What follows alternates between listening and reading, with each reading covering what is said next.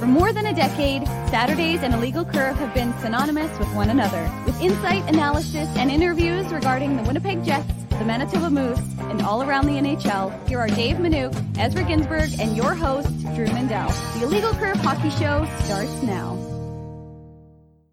Good morning, Winnipeg. Good morning, Manitoba. For all those joining us live this morning on our YouTube channel and all of our social media platforms, we say good morning, universe, and welcome to the Illegal Curve Hockey Show for the next couple of hours. Drew Mandel, Dave Minuk, Ezra Ginsburg are here to bring you the latest Winnipeg Jets news, analysis, discussions, talking points, everything under the sun related to the local NHL hockey team. They're in action this afternoon, as you all well know, 2 p.m. against the Chicago Blackhawks. We're Some people about, might not know, Drew. I would assume if they're listening to this game, uh, they, that they do know that. The show. Or they're listening to the show that they do know that. I mean, that they're joining us live each and every Saturday morning that like they do. They know that the Jets play at two o'clock this afternoon. But you're right. There's a possibility that some of them don't, and I've just informed them accordingly. So we're both doing uh, good quality service, is what I would say here. Shout so out to far. Matthew Godinez, by the way. I met him uh, when I was at the Jets Stars game with my sister. So Matthew introduced himself. Um, and he, and he just couldn't stop talking about how he thought I was the best member of Illegal Curve, and I was like, no, no, no. I mean, like obviously I didn't give you any props, Drew, but I was like, no, no, no. Dave's the best member of Illegal Curve. It's not, it's not me. And he was like, no, no, no. Like you're by far the best. You should have your own show. Like, and it was like it was really embarrassing. But shout out to Matthew for coming up and saying hi at the Jets game. It was good to meet him. There you go. Thank you for that interlude. Uh, that um, we're all better for having heard that story. Uh, nonetheless, uh, good to see both of you gentlemen this morning. At least uh, good to see Dave. You've already insulted me, Ginsburg, so I'm going to maybe uh, put you into a timeout for at least a couple of minutes before I say it's good. Can I put the dunce well. cap on? No, you don't have to put the dunce cap on. I wouldn't. That would, that would be rude. I wouldn't uh, insist on you doing that. Thank you, Amy. It is a great shirt. It's just so emblematic of my personality, all smiley and happy and bubbly. So I appreciate the getting the uh, the entertainment. Dave M was laughing hysterically earlier on before we started the show. Uh, illegal curve off air. Dave, when I popped my little face into the screen, Dave quite enjoyed my uh, my shirt as well. Isn't that right? I should have worn my dark gray depression shirt. That's hilarious, Ezzy. Uh, yeah, it was great shirt, Drew. Great shirt. I was, uh, you know, it just it it just it fits your sunny disposition so well that uh, I think it's just perfectly appropriate. There you go. That's exactly what I'm hoping for. The Jets in action, looking to end the three game losing streak tonight, this afternoon, against the Chicago Blackhawks. We know that the Blackhawks are not a very good team, with the exception of one young superstar, Connor Bedard. So let's start there. Not so much, uh, just, just, you know, your your level of anticipation to be able to see Connor Bedard finally uh, live in person. We know that the uh, assembled media were uh, talking to him yesterday for better and for worse, I suppose, as the case may be. But uh, I think there's always going to, you know, when whenever the next you know the next young sensation comes on scene for the first time it definitely does bring a, an extra level of excitement at least to the early parts of the of the contest yeah, and who did we just have in town? We had Connor McDavid and the best crowd of the year, right? David was around thirteen thousand five hundred, something, something like, that. Like that. It was it was over thirteen thousand. I don't know the exact number, but the point is, it was the best crowd of the year, and I think a lot of that has to do with Connor McDavid, and sure. I think you know to a certain extent Leon Draisaitl as well. I mean, like let's not kid ourselves; those are those are both top five, top ten forwards in the NHL, right? So. Mm-hmm yeah, Drew, I think you know I'm I'm personally excited. I mean, you mentioned it. I mean, Chicago, especially now that Taylor Hall's done for the year yeah. and there's no more Corey Perry. Like you can say whatever you want about Corey Perry. He actually was having a decent start to the season. I think he had four goals or five goals or something like that. Obviously, Perry at this point in his career, he wasn't going to you know help the Hawks get into a playoff spot or anything like that. But the reason why they brought in Perry and Hall was because this is a very young team and they right. wanted Hall to potentially play with Bedard but of course he's not playing um, with with Bedard, and that was before he he got injured. Anthony Beauvillier is an interesting one. I don't believe it's been confirmed, Drew, that he's playing today, but he did practice playing. yesterday. Okay, He's so it playing. has been confirmed. He's, Yeah. he's going to make his debut tonight for the for the black for this afternoon for the Blackhawks. Barring something unforeseen, he's in the lineup. This is the for those of you just catching up on you know Chicago Blackhawks transactions, and I understand What is might this, not Blackhawks lunch? center. No, but they're talking about it in the context of the Jets' opponent there, uh, Dave. As you know, Beauvillier was acquired by the Blackhawks from the Vancouver Canucks earlier this week uh, Mhm. for a very, I think, a fifth round pick, if I'm not mistaken. It was very much a salary dump um, from Vancouver's perspective. Remember, it was Beauvillier who went from the Islanders to Vancouver uh, in the. Uh, in the uh my brain help me my brain's gone blank in the uh Bo Horvat.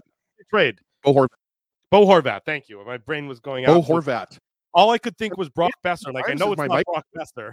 I know it's Bo. So yes, uh, so Beauvillier went from Chicago, from Vancouver to Chicago earlier this week, and he's going to make his debut for the uh, Blackhawks this afternoon uh, in Winnipeg, playing on a line with Connor Bedard and Philipp Kurashev. I mean, th- look. Bedard is the headline because after that, it's pretty thin pickings for uh, the Chicago Blackhawks. Yeah, No, Philipp I mean- Kurashev is a good player, and um, I think Dave Lukas Reichel, you know, is Yep, a really really talented Yeah. rookie as well. And Kevin Korchinski's a first round pick. Remember a couple of years ago we were talking about him uh, with Craig Button around the draft. So like, I mean, but these are young players. Mhm. So you're absolutely right, Drew. I mean, this is a team they can score goals, but it's going to be chaotic. And if you look at, you know, the just I, I don't think they've won two games in a row. I might be mistaken, but I'm pretty sure they haven't won two games in a row this year. So that kind of shows you uh, what kind of season they've had. So they've got a lot of skill, young skill and speed. Um, but they're just not very good in general, right? Like that defense is not very good, led by Seth Jones. Uh, Soderblom's going to get the start. So, I mean, the Jets have only scored three goals in their last three games, and only one of those have been at even strength. I'm sure we're going to touch on that over the course of today's show. But I mean, if there's one team, Dave, that that you want to play when you're struggling to score goals, I think it would be the Chicago Blackhawks, who Yeah. definitly give up a lot of goals. I was Yeah, they going to say, as he they, they give up, they they don't score a lot. They've only got 54 on the season, and I think they've Mhm. given up like 72, which is the third 70, most. 78. Se- is- yeah, so they're like third highest uh, in the, th- no, the third lowest scoring team. Which I, I was, you know, they're even the, I, the crazy part is I was like, who, how are they 30th? And then I realized they're ahead of Chicago. Chicago only has 51 goals for this season. So you mean they're ahead of sorry, Washington? Washington. Yeah, I couldn't believe it though. I was like, wow. Anyways, uh, yeah, no, look, I think there's no question that folks are. Uh, oh, by the way, I was going to do a little Moose trivia with you boys because you said Anthony Beauvillier. Which Moose, which Moose player was the brother of Anthony Beauvillier and played for the Moose? Something Beauvillier. Good, good answer, Ezzy. I was gonna The say chat same does the chat know the answer? Oh, I the know Nathan Bolya. they're close, Ezzy. They're just, they're spelled and pronounced differently, but very close. But I was going to say, you know, we'll get. I'll let the chat uh, try and catch up on that one. We'll see if the chat knows the brother of Anthony Beauvillier, who played for the Manitoba Moose. Um, but while we're while they're looking that up, I was going to say it's interesting because Also, Um, Cameron, the answer is no. that's true. But but no, don't what I was going to Terry's not going to play in the NHL again this year, is he? who knows? I have no idea. I have I no mean, idea. I really don't I know don't the the substance of it. But oh, Joe from Winnipeg should have known that Joe from Winnipeg would, would of course is Frankie, although it's Francis. But but but you know Frankie is probably a, a you know a fair derivative. But You know what? I believe Joe and I believe you, Dave, but that does seem a little bit made up. It does. No, I was thinking the same thing. I'm like, that's not a real player. I've never heard of this person in my life. Francis Francis Beauvillier, guys, come on, come on, you guys know. Oh, that. Fran- said, Francis. I mean, that's different. That's what I said. I said, well, he went with Frankie, but it's it's definitely Francis. Anyways, Good, Sorry, good trivia, uh, Dave. thank you. I, I appreciate that. What I was gonna say is that I mean, he did he was here for two years, played uh, almost oh, just over fifty games for the Manitoba Moose. But this isn't the Francis Beauvillier lunch show, so let's get back on track. Uh, I will say, you know, it's interesting that folks here in Winnipeg, of course, who were fans of the Winnipeg Ice, would have seen Connor Bedard uh, just over a year ago. It was in November of 2022 that uh, that uh, Connor Bedard and his Regina Pats were here in Winnipeg to play the Winnipeg Ice. So uh, folks saw him play for the Winnipeg Ice, and now they're going to see him play for the Chicago Blackhawks. And this kid, I mean, this kid has just a ridiculous amount of talent. And we, you know, some of our colleagues that were down yesterday were were commenting while they watched him practice and the things he's able to do. And and as he's right, Lukas Reichel, another really good young uh, forward who's had some time developing down with the Rockford Ice Hogs, who of course in all Chicago's uh, weekend because the Ice Hogs were playing the Moose last night and the Moose won 4 2. We'll get into that a little bit later when Daniel Fink joins us. And then, of course, they're having a rematch on Sunday. So lots of, uh, apparently, the press box is full of Chicago folks because uh, the media, some of the media came to cover the team because you get to cover both teams in one shot. So, uh, but Lukas Reichel is a guy who you know cut his teeth with Rockford, and now he's getting a chance up with the big club. So, I mean, Chicago's a young team, as right, but uh, they they don't score a lot and they give up a lot of goals. And you know what? What do the Jets right now need to do?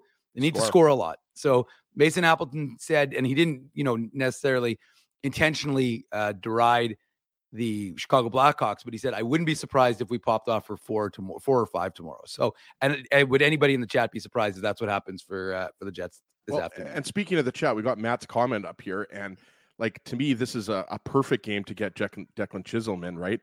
Like mm-hmm. it was announced yesterday, Dave. You reported it on illegalcurve.com. He's going to play on the second power play unit. He's obviously going to play with Dylan Samberg on the third pair. And then Gus Bus comes back in because Namestnikov is out for the next at least one game, maybe two. Right. Like, I mean, this is a this is the prototypical game where I mean you don't have to worry about line matching. Like, yes, are you probably going to have Lowry, Niederreiter, Appleton that line against Bedard's line? Yes. Um, but to Drew's point, I mean, you go down the lineup and there's just not much offense after that top line with Beauvillier and Bedard and, and Kurashev. Like Tyler Johnson, you know, good veteran player. And we talked about Lukas Reichel, and then you've got Taylor Raddysh on that second line. So I mean, just go down the lineup. By the time you get down to the second line, like, would that even be the Jets' fourth line? Right. Like, and that's where the Jets can expose the Hawks um, when they can roll four lines. And you know that the Jets are, are going to want to get on the board early and they're going to want to score some goals at five on five because even strength, I mean, starting with that game against Nashville, they've been shut down. Right. And obviously, Oettinger literally shut them out. Um, but I mean, I, am not going to give a Ginsburg guarantee, boys. But I, I, I, can't see the Jets not scoring at least three or four goals today. Well, and look, just, Drew, Drew, sorry, just to quickly interject, because Bob asked if it's Brossoit, and I said I just wanted to let him know it's actually Connor Hellebuyck. Rick yeah. Bowness announced that yesterday, so that was one of the other moves that uh, was was confirmed was that it will be Connor Hellebuyck in net this afternoon, which well, which may, maybe means that Brossoit starts against Carolina. Uh, I don't know. I'm still, inclined, I'm still inclined to, to think that they're going to wait. And uh, to be honest with you, I think they're going to. You're right. It's possible as, and we don't want to get ahead of ourselves, but I, I I'm inclined to think they go Hellebuyck because of the spacing. Yeah, you got, got Hellebuyck on Monday, and then you don't have Hellebuyck again till Thursday, which of course fans will be joining us at Boston Pizza on yeah. Taylor, and then again you don't play again until Sunday, right? So I mean, they could start him in. They could start Brossoit on su- Sunday in Anaheim, or they could hold him off, and then there's that back to back Tuesday, Wednesday. So you play them against San Jose, and then you give Hellebuyck the Kings. Yeah, I, I, I agree. I mean, you always you want to get Laurent Brossoit another game soon. But you also need to, you know, end this losing streak you're on because the Jets, for the first time this year, have lost three games in a row, and so mm-hmm. you don't mm-hmm. want that to snowball any any further. And this is the sort of easiest of the next few games that you have. Certainly, the easiest of the games you have at home on this homestand with Carolina, and then heading to Denver uh, to face the uh, the Avalanche next Thursday. We'll be at Boston Pizza, as Dave said. For that, look, the Jets should be able to expose the Chicago Blackhawks. It's just that simple. The Blackhawks, I mean, they don't have NHL talent, you know, on their roster, I would say beyond a handful of players. A lot, a lot of, and especially guys- with no Taylor Hall and Corey Perry. Like, right. I, I, know I keep bringing that up, but like Taylor Hall was brought in to play with Bedard, and regardless if he was playing with Bedard, he is a bona fide NHL player. He's done for the year. Corey Perry, he's gone. And to you, so to your point, Drew, I mean, aside from Tyler Johnson, mm-hmm. uh, who's a who's a well known NHL player, I don't think most hockey fans, I'm not joking, could name like five forwards. You got Nick Foligno, okay. Jason Dickinson, he's second on the team in scoring. He's centering the third line, I believe. Boris yeah, Katchouk's yeah. a good player. Mackenzie Entwistle, he's on the fourth line. That fourth line actually is is a is a hardworking fourth line with Ryan Donato and Boris Katchouk. Like if you look at the possession, that fourth line is actually very good when it comes to expected goals. But they just aren't. Look, their power play is, I think, third worst in the league. Their penalty kills kind of middle of the pack. I was looking at, but Dave mentioned it, right? Like they don't score a lot and they give up a lot. And Soderblom not isn't exactly, uh, you know, Marty Brodeur in net there. So yes, on paper, this should be an easy win for the Jets. And I'm not saying they're going to take them lightly, but you're absolutely right, Drew. So far, the Jets this year have done a good job of beating the teams that they should beat, and so today's right. no different.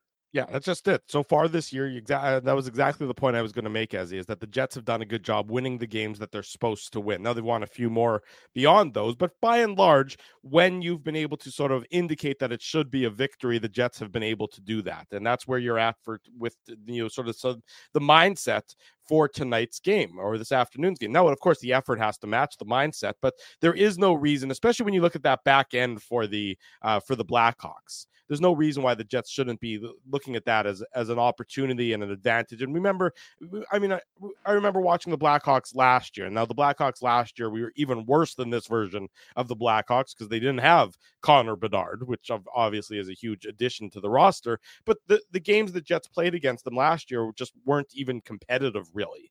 The, mm-hmm. You know, mm-hmm. the Blackhawks just weren't able to move the puck for the most part. They weren't able to get the puck out of their own zone. They weren't able to you know stymie the Winnipeg Jets. Now, of course, like I said, you have to match that effort again, but there's no reason, especially if the Jets, you know, if you if you believe the words that they uttered yesterday after practice, you know, you know that they feel as though that they left points on the table against the Edmonton Oilers. You're up one nothing with into the last you know six seven minutes of the game, and you lose 3 mm-hmm. one. That's got to leave a little bit of a bitterness in your mouth, Dave.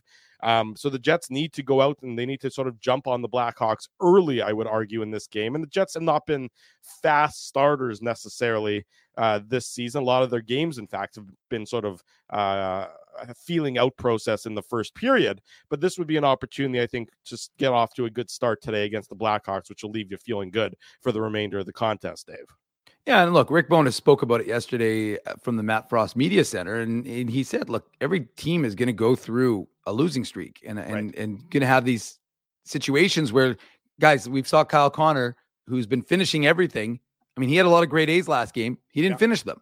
You know, he made Stuart Skinner look like Marty Brodeur what is this devil's lunch but the point is that i i think it's it's a you know you're gonna have that and you have Ehlers hitting the post and there's a lot of guys who just aren't getting the luck right now and and, and as he touched on it you have one even strength goal in the last three right so it's it's not a good uh feeling right now in the sense that these guys aren't scoring at five on five and their five on five play since really the devils and uh, buffalo series you know that back to back against those two teams, even though they picked up wins, that that the play has fallen off. And Rick Bowness mm-hmm. was asked about the fall off in possession and expected goals, and he said, "Yeah, we've we've definitely noticed it. We're not playing. Yes, we would like to possess the puck more. yeah, exactly. No, we're actually fine. We're fine losing faceoffs. We're fine not possessing the puck as long as Connor Hellebuyck makes every stop. But um, it's one of those things that you can definitely see that there's been a bit of a fall, and and in the sense that, like I said, Kyle Connor was on a historic pace. You had a lot of guys producing, and now you've you've had a little slowdown in that regard. So this could be the exact thing that you need to break the dam open and have a good feeling again in that room. And look, it doesn't take a lot to get these guys fired up and and rolling. And and I think we haven't seen. And again, that's one of the things we have to focus on with this Jets club so far this year is can they stymie something like this? Can they arrest a bit of a fall? And and you had tough opponents that you just faced. I mean, Edmonton for all the people maligning them, Edmonton feels good about their game. They beat Vegas. They're they're they're they've turned things around to a certain degree. People Dallas have forgotten, playing... Dave, that before the season started, a lot of people were picking the Oilers to win the Stanley Cup.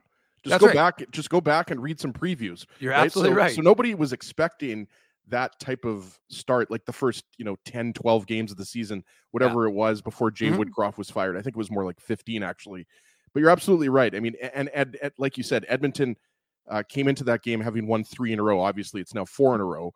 So don't take anything away from Edmonton because Connor McDavid is now playing like Connor McDavid. So you're right. Mm. I think the Jets still look, they could have easily had a point in the Edmonton game.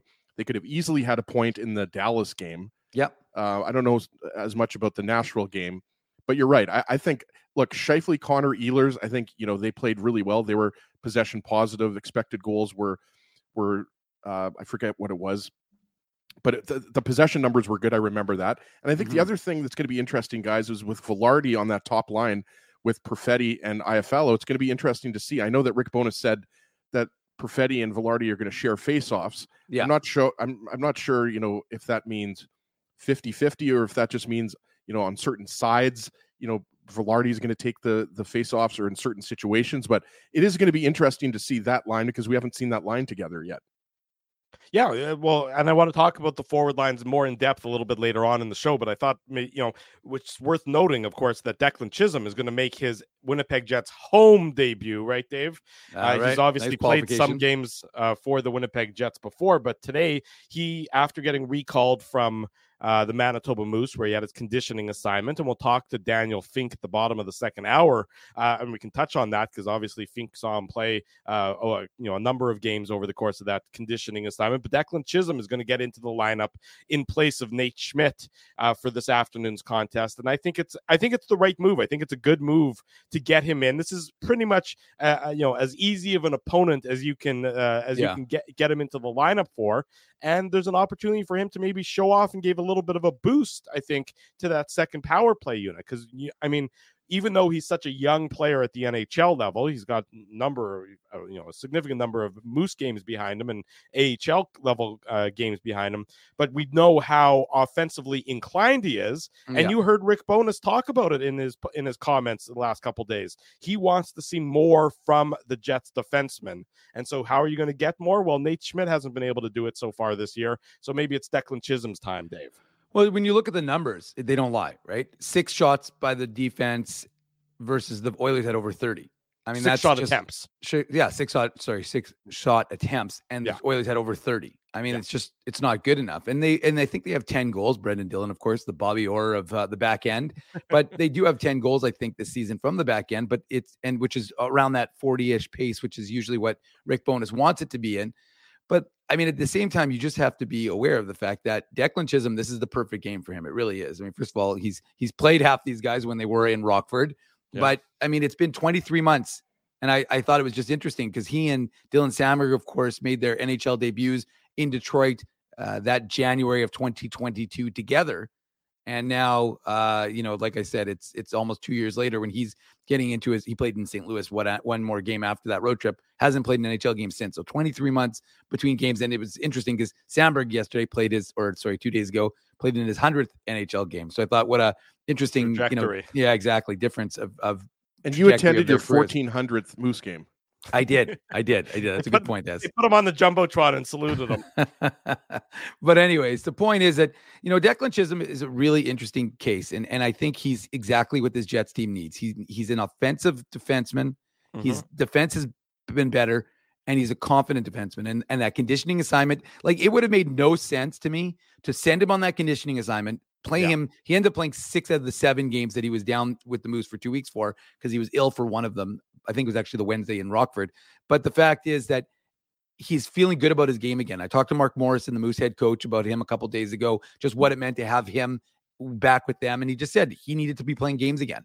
And so as soon as you get him feeling confident about his game, and now game. he's going to be feeling confident about his game. Because if you threw him into a game now, because of course we know the Jets didn't want to lose him on waivers, but if you threw him into the game cold, yeah. Having not played since the preseason would have, in my mind, been disastrous because practice is great, but it's not going to replicate a game, even at the AHL level. But now you've put him in a position for success for two reasons. One, because he has that conditioning assignment under his belt. But more importantly, as you've touched on, Drew, he's going against the Chicago Blackhawks, who are of all the opponents that you're going to face. You don't want to throw him against Dallas. You don't want to throw him against Edmonton. Right. Put him against Chicago. Let him gain some confidence. And and like you just said, hopefully he gets that second power play unit going because he's a very offensively minded guy. He can get that puck through, and he's a very good skater. And I, and I think folks are going to see what this kid can do, yeah, and if he's given that sort of that that opportunity. I do think well, we should pump the brakes a little bit in terms of like, yes, he's an offensive minded defenseman. And I'm not saying that Drew or Dave is saying this or anybody in the chat or watching is saying this but I wouldn't expect him to come in and look like Scott Niedermayer, right? Like, and I think you know the lack of offense from from Nate Schmidt. I actually think I think a lot of people would agree. I mean, the numbers, uh, the analytics, and the eye test, I think match up on this one. I mean, the reason why Schmidt and Samberg have been so good is because of how simple their game is. Like, and I think that's what you want a lot of the time out of your third pair. Simple is not bad. Like, simple doesn't mean that you're not able to do more. I just think like sometimes when Nate Schmidt cheats a little bit, right, Dave, or pinches um, or just tries to do too much, you know, he he gets in trouble sometimes. He turns the puck over. And, you know, he plays on the second power play unit. Yes. So Drew's right. Chisholm will get that opportunity. But all I'm saying is, I think, you know, you have to pump the brakes. For him, he's going to be nervous. I'm not saying he's not going to do well. I'm just saying, like, I, I don't think our expectations should be that you know Chisholm's going to score a goal on the power play or no, of you know, he's going to score two points or anything like that. I think you know you have to take baby steps here. It's Yeah. a good opportunity for him, and I think you know this is part of um, you know a larger defensive picture here with Logan Stanley not really being impressive in the lineup, and then you have Ville Heinola coming back in three or four weeks. So really, you're going to have to address that. And you know this is a great opportunity for Declan Chisholm, whether it's just a one-off game or you know maybe he plays against Carolina if things go well. But I don't necessarily know, Dave, that you know what he does in this game is is going to necessarily cement his place in the roster because no, you know they're not going to want to have Nate Schmidt sitting in the press box for too long. Well, but they but why not? I mean, Nate Schmidt has had 20 games of an opportunity to to cement that job. To right, and him and Dylan position. Samberg were what were they number one in Yeah. terms of expected goals versus expected goals against? So Right, but Nate I mean, Schmidt's been good. He's been fine. Well, I, I mean, I, I wonder how much of that is Nate Schmidt and how much of that is Dylan Samberg is what I think the Jets coaching staff is probably thinking is that what they want from Nate Schmidt isn't what he was necessarily delivering, and that they might still be able to get the same or better from that pairing of Schmidt of of, of Samberg and now Chisholm for Mhm. today's game, and maybe get some more offensive upside. I think that's what the the the mindset probably is. Is not that you know defensively that they were poor because they weren't because you know and and and we know those numbers and how good they've been at neutralizing the opponents that they faced but that they want to see if they can keep the defensive numbers where they were and add some offense to the picture that's what i think they're looking for Yeah, and and Chisholm and Samberg have some time together in the AHL, so they'll have that familiarity. And Chisholm's going to play on the right side uh, for the in that pairing. So I mean, Mhm. look, I, I think as he's right though. I mean, you know, you have to always be cautious and not put too much on a young player, and and that's one of the things we're going to have to see. But I, I think again, if there's an opportunity for him against, I mean, again, I think they'll probably put more keep Morrissey out against Bedard. But I just think that Chisholm is going to get an opportunity to show off what he can do, which is skate like hell. And I mean, again, he's one of the best defensive skaters uh, in the organization, in my mind. And he's probably one of the best skaters, period, I should say. And and again, like I said, he brings a level of offense and he can make a great first pass. So if he can play with the confidence that he's displayed throughout the course of being an AHL All Star and just one of the best players for the Manitoba Moose, uh, it'll it'll serve him in good stead. And and maybe to Drew's point, because I, I think, and as he brought up Heinola, you have to always factor in that in. And I know we're Yeah. gonna have to break right away, but you want to see what can Declan Chisholm do and, and give him a, a you know a couple of games to kind of establish it, how valuable is this player? Because look, Heinola is definitely going to the Moose. There's no question about it, and he'll condition with the Moose for my guess is three weeks, two to four weeks at least to get his conditioning up. So, so my guess is you're not seeing Heinola even if he's ready. And remember, we don't even think he's skating yet. So Heinola is not until a 2024 decision, anyways. But I think you, as an organization, want to say, okay, we're protecting this guy. We've kept him up on the roster. We've put it at the peril of putting other guys on waivers. What do we have here at the NHL level? And you're not going to get that from one game. So you really need to get Chisholm into, I would say, half a dozen games and Mhm. then see what you've got. And then you can make a decision organizationally. and now you have that opportunity if you so choose because as you said dave no, you know schmidt hasn't earned the job stanley hasn't earned the job maybe chisholm gets a run with it starting you know the beginning of december and then you can sort of see what you got with the in the back of the mind knowing that you also have Ville Heinola potentially also entering into the picture six weeks from now or however long it takes for him to Mhm. get back on ice and then playing some games with the moose because i think you're right that Ville Hain anyone expecting Ville Heinola back in the next month is probably way too soon. You're probably looking at this point, I would suggest probably closer to the middle to end of January rather than any time before that. So Mhm. Declan Chisholm has an opportunity and it starts today. And now he's got to be simple, but at the same time, he also want you also want to see him flash some of that offensive upside that the Jets know, or the, at least the skating ability that everyone knows he he possesses. Let's head to break for the first time this morning. When we come back, our good friend from the Winnipeg Free Press, Mike McIntyre, is going to join us. It's a Saturday morning. It's a Winnipeg Jets game day. Drew Mandel, Dave Minuk, Ezra Ginsburg with you. Much more to come. We're live. This is the Illegal Curve Hockey Show. Bottom of the hour. Welcome back to the Illegal Curve Hockey Show. Drew Mandel, Dave Minuk, Ezra Ginsburg. Thrilled to welcome to the program our very good friend from the Winnipeg Free Press, Mike McIntyre, joins us. Mike, good morning. How are things in your world? Things are terrific, fellas. Uh, seems like uh, seems like I was just on with you, but then I look back. I mean, it's all the way back like before training camp, I think in September. Yeah. Time flies when you're having fun, and uh, I know you guys have a lot of fun, and I always That- have fun when I join you. that or your experience or, or your time spent with the legal curve leaves such a negative imprint. It seems That like it be- just, it's a burden on you for months after the fact. You, you raised a good point. Uh, I won't discount that. Thank you, Mike. I appreciate that. Anyways, uh, good to see you on this Saturday morning and the afternoon contest for the Winnipeg Jets against the Chicago Blackhawks. You know, Mike, I'm a big college football fan, and you know, every now and then in the course of a college football season, when a team is struggling, they tend to face another team often at a lower level than they are, Right. and it's called a, a get right game. you don't obviously want to discount any opponent at the NHL level, but boy, doesn't this seem like it could be a quote unquote get right game for the Winnipeg Jets, given the struggles of the Chicago Blackhawks this season. Well, it does feel like uh, an important one because you look at who the Jets face their next two games. Right. The Carolina Hurricanes, uh, they are always uh, a challenge for Winnipeg and any team, really. They're one of the better teams in the East. I know they've maybe had a bit of a a start by their standards that that isn't quite what they'd expect, but you know you're going to get a good game from them. And then the Jets start that road trip next week against Cale Makar and uh, Nathan MacKinnon and company in the Colorado Avalanche. So, you know, you look if things don't get right today, and now all of a sudden you're looking at four straight losses, and with who they play in the next two games, suddenly um, it's a, it's a little bit different perspective. So, I would agree. Uh, I won't call it a must win.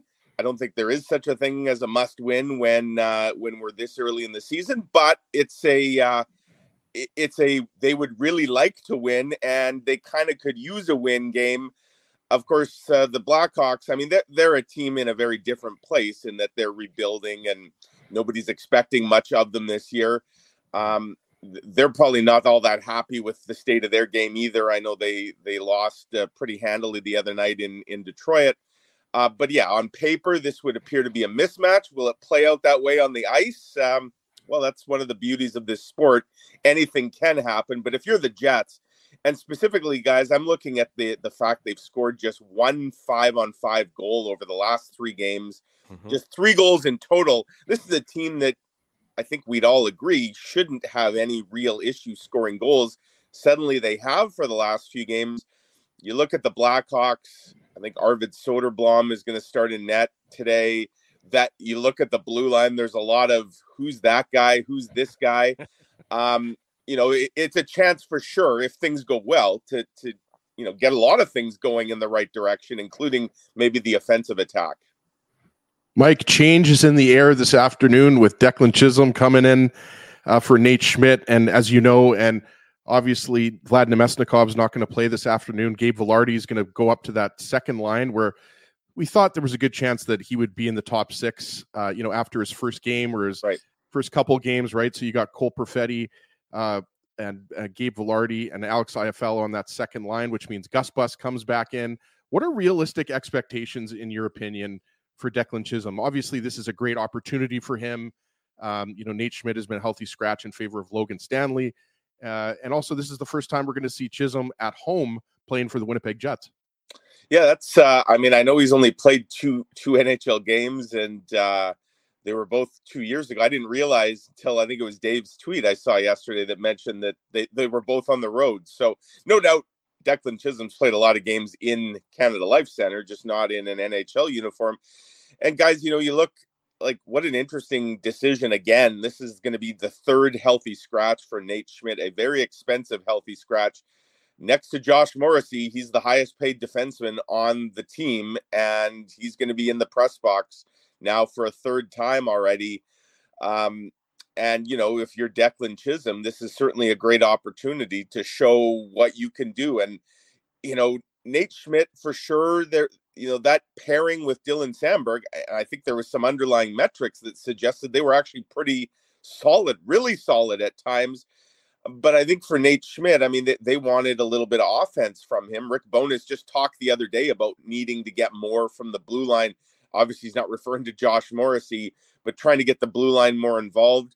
You know, Nate Schmidt just had one assist in 20 games, and he's on the second power play unit. I know Mhm. they don't get I know they don't get the same amount of time or the same volume of reps as the top power play unit, but with just one assist, I mean, Declan Chisholm's going to get a chance now on that power play.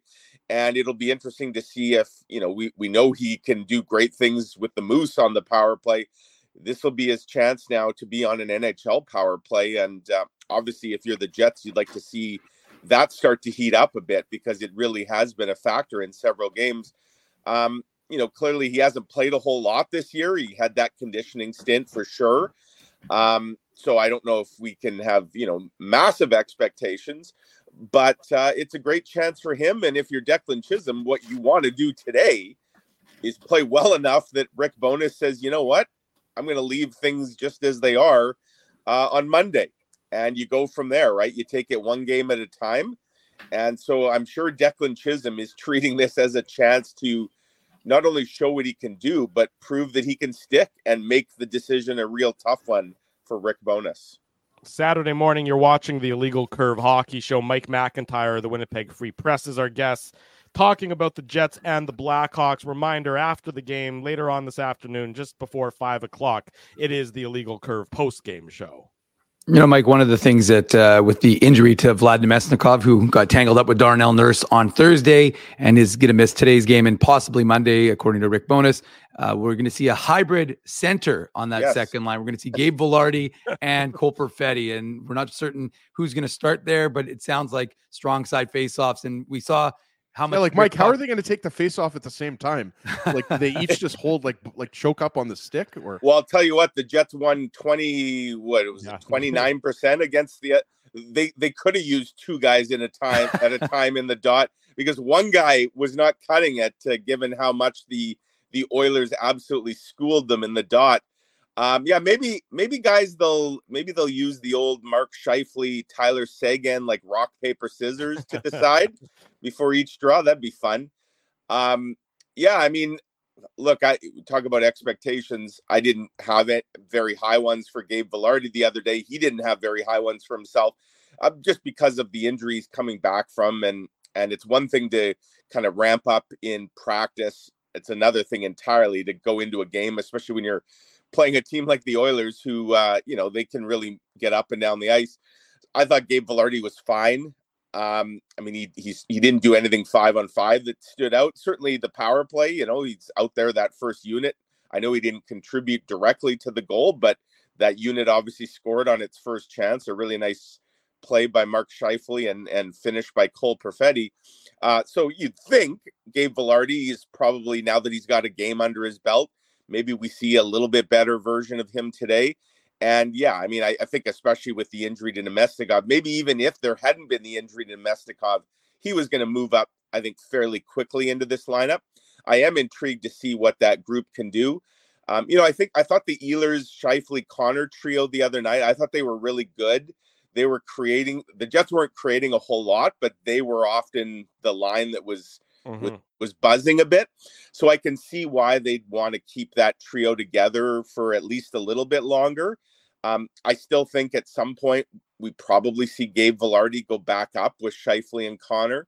Uh, but for now, Nikolai Ehlers stays there. And yeah, really interesting decision. You know, Cole Perfetti has been playing very well, obviously, um, on the wing. I don't think this is going to, you know, taking some face-offs, playing a little bit of center. I don't think it's going to alter what how well he's been going, but uh, it does give the Jets some some additional options for sure. And look, as I mentioned, they've been absolutely destroyed in the face-off circle. I guess it doesn't hurt to see if Gabe Vilardi can help the cause a little bit. Yeah, and there's certainly the case. Mike McIntyre, our guest Saturday morning, the Illegal Curve Hockey Show. You know, uh, Mike. You know, Alex Iafallo. You know, when he was up with Connor and Scheifele to start, you know, real good results, real good performance. Tailed off there a little bit, you know, since then. Are you surprised that he's still so? And obviously, the caveat is is Namestnikov's current injury. But are you surprised that he's still elevated in the lineup and they haven't maybe looked at doing something with a guy like Morgan Barron, who to me I, I think there might be more from Morgan Barron that I wouldn't mind seeing him move up a little bit and get an opportunity to play in a bit of a higher role uh, in the lineup because I don't think that you know, moving Iafallo down with Gustafson and, and AJF, let's say, for example, is really going to impact that line. I think that line's still going to be fine, but I wouldn't mind seeing maybe if Morgan Barron can give a little bit of a boost up top.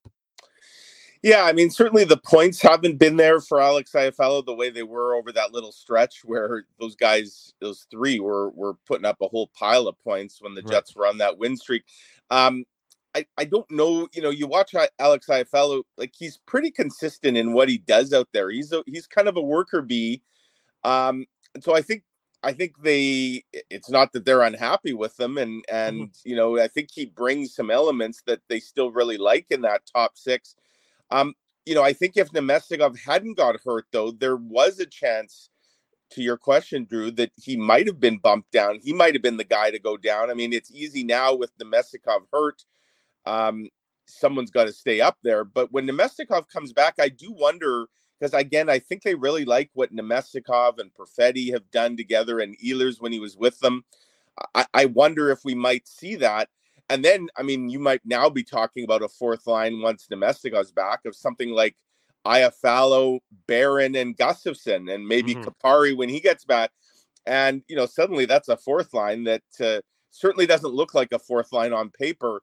Um, you know, so the key is obviously trying to to remain healthy here, and the Jets are a little banged up now. But uh, yeah, I, I, agree. I thought Morgan Barron again was really good the other day. He's kind of like Alex Iafallo in that he always gives that honest effort. You, you, you know what you, you have with him. Um, so I think the Jets do have options that they could potentially look to to move up or down if if the need requires.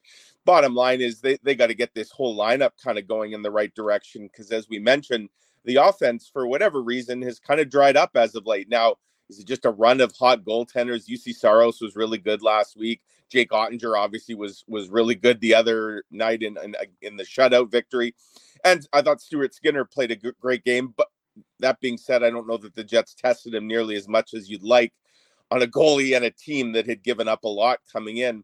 Um, so maybe that run ends today. Uh, to, to your earlier question, uh, this does feel like one of those get right games for sure. So, Mike, I always thought that Evander Holyfield was the real deal, but in today's dump and chase column, which I've got right here, you can see oh, it. Hard oh, copy. Oh, yeah, I hard like copy. It. Kenny yeah. and Mike say that Connor Bedard is the real deal. So apologies to Evander Holyfield. But so what's and, the plan? And James Neal. I thought James Neal exactly. was the real deal. Let's not forget about James Neal. There's Absolutely. a lot of real deals out there. So, Mike, uh, what's the strategy? Do you just have Dylan DeMello basically shadowing Connor Bedard all game like he was doing with Connor McDa- uh, McDavid the other night? Well, and it's a great question, Nezzy. And you know, I thought I thought the Jets until that power play goal I thought the Jets had done a really nice job of controlling not only McDavid but also Draisaitl, and those guys were playing on separate lines until uh, Coach Kris Knoblauch put them back together. I think at one point in the third period, and they were largely taking shifts together. I thought the Jets had done a really nice job of containing that that dynamic duo, and I'm not talking about Batman and Robin. Um, you know, that I think at one point I had looked early in the third period, like they had one shot on net combined between them. Obviously, it doesn't take a whole lot for those guys to make an impact, and they they team up on the game winner on the power play. But yeah, I think if you're the Jets today, you're you're employing um, a fairly similar strategy, and so I would think probably Adam Lowry is going to see a bit of a lot of the Bedard. Let's hope he had a good sleep again, as Rick Bowness joke the other day. Earlier game today, so not not quite the same chance maybe to to sleep in.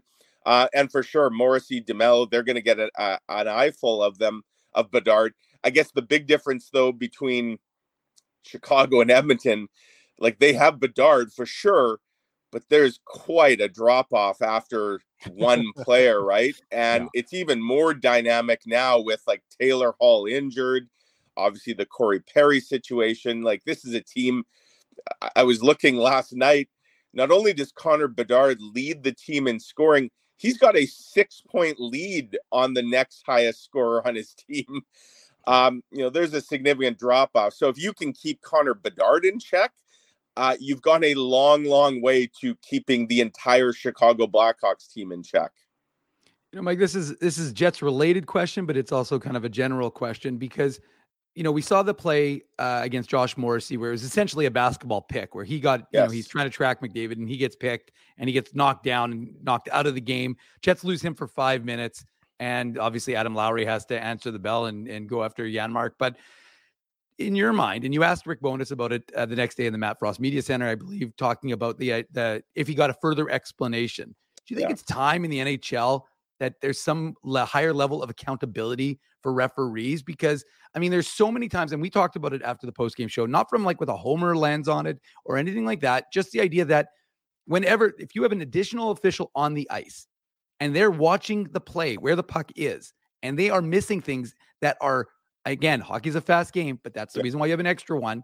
If they're missing this stuff, it's, it's as egregious. And you asked Rick Bowness, I believe it was you, Mike, saying, "Did you get an explanation?" He just kind of. He says they don't owe me an explanation. Yeah.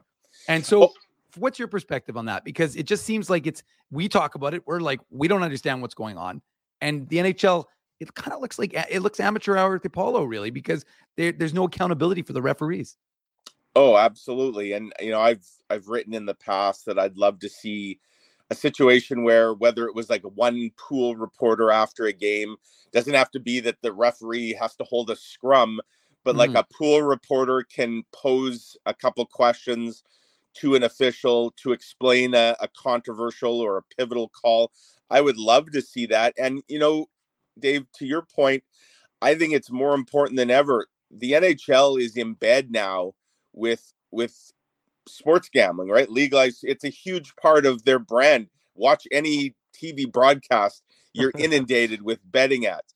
So if you want to be taken seriously and you want people to potentially put money down on your product and not in a way not in the traditional way of buying tickets to a game you want people to wager you better be as transparent as humanly possible and that's that goes for everything from injuries and again i i argue the nhl has miles to go when it comes to transparency on on injuries you see how the nfl does it compare that to the, what the nhl does it's night and day in terms of the disclosure of what the ailment is and how likely it is to keep a guy.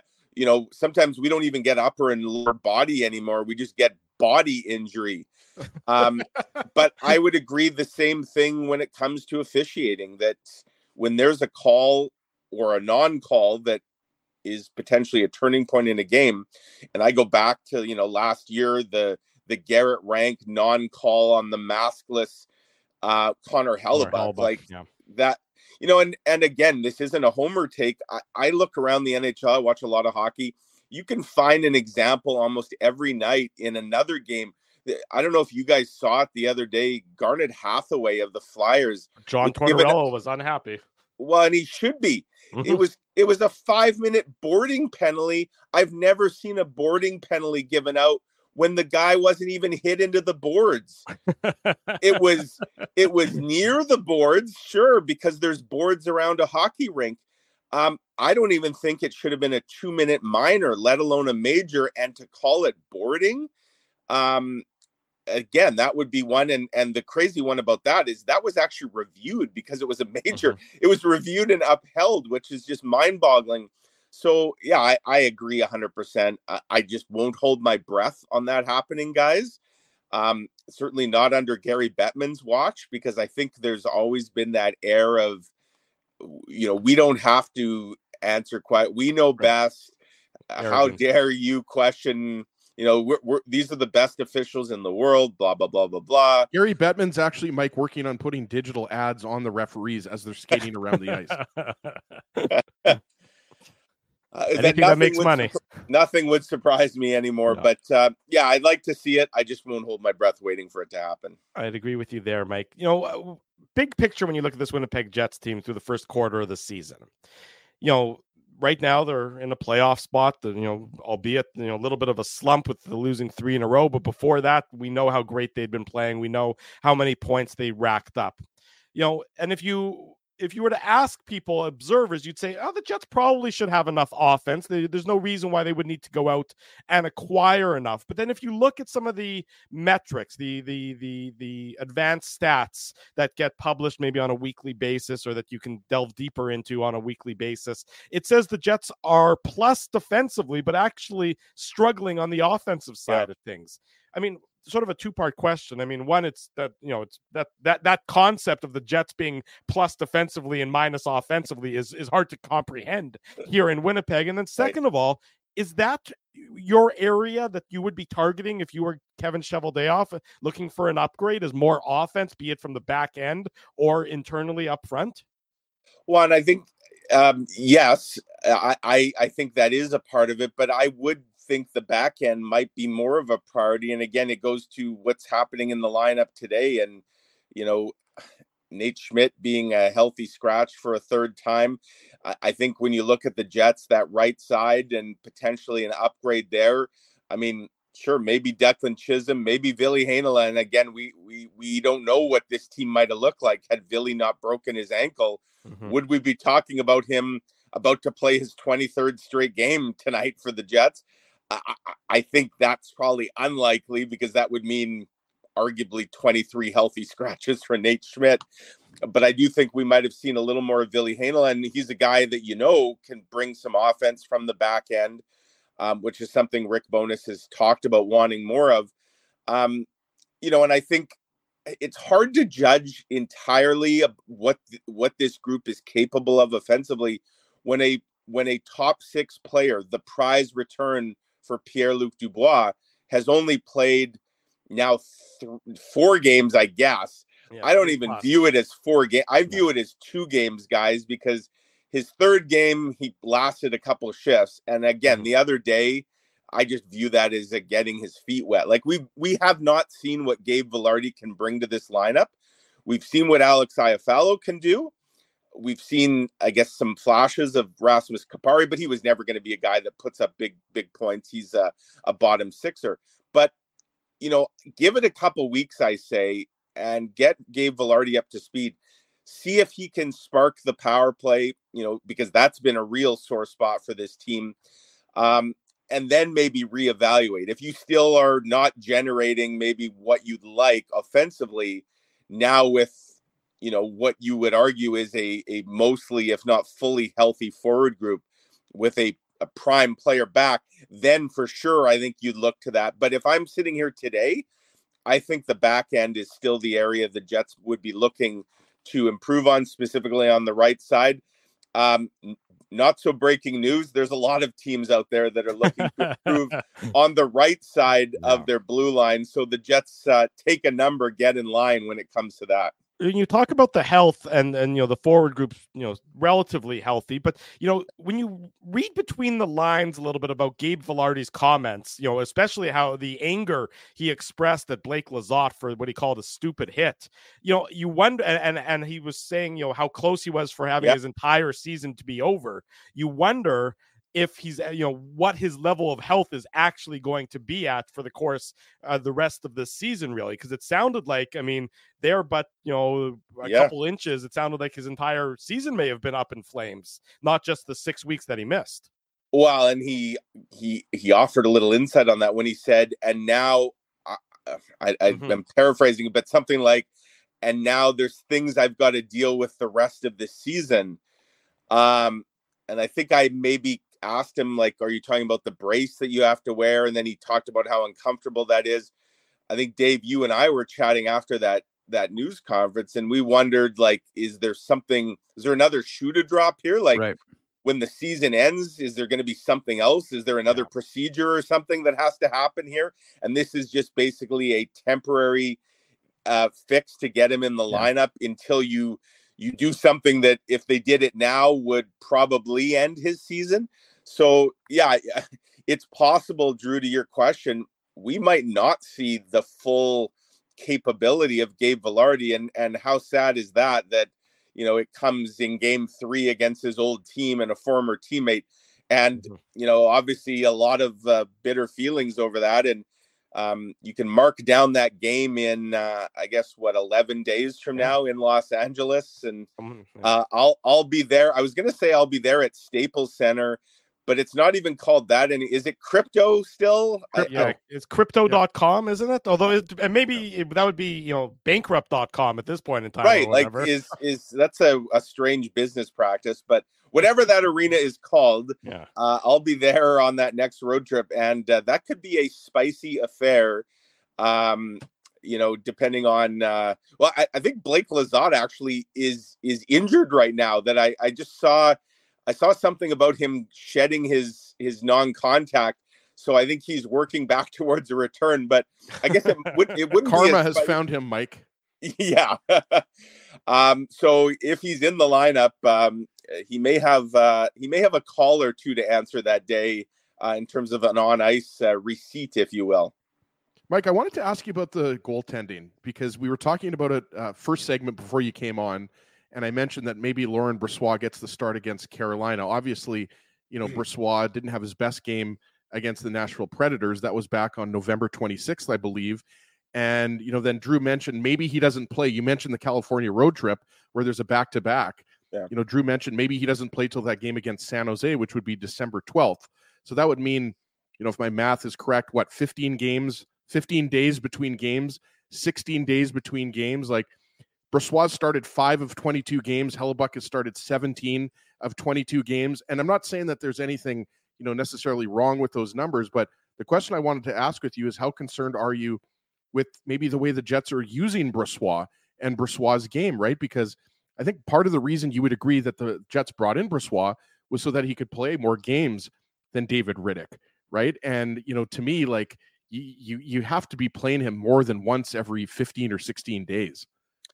Yeah, and I at before the season started, I had predicted 27 starts for Brossoit. Basically, one he that he'd be playing every third game. you know, I I thought Connor Hellebuyck probably 55. That's a sweet spot. 55 27 there's your 82 games and then you hope you know you've got a really refreshed Connor hellebuyck to go on what the Jets would hope would be a long playoff run. Well, at this rate, forget about 27. He's going to be lucky to hit 17 mm-hmm. and Connor Hellebuyck's going to be approaching, you know, mid to upper 60s. Um, guys, I, I firmly believe if the Jets had won one or both of the games on this homestand already this week, Dallas, Edmonton, that Laurent Brossoit probably is in net today. Yes. I, I think they have maybe called an audible.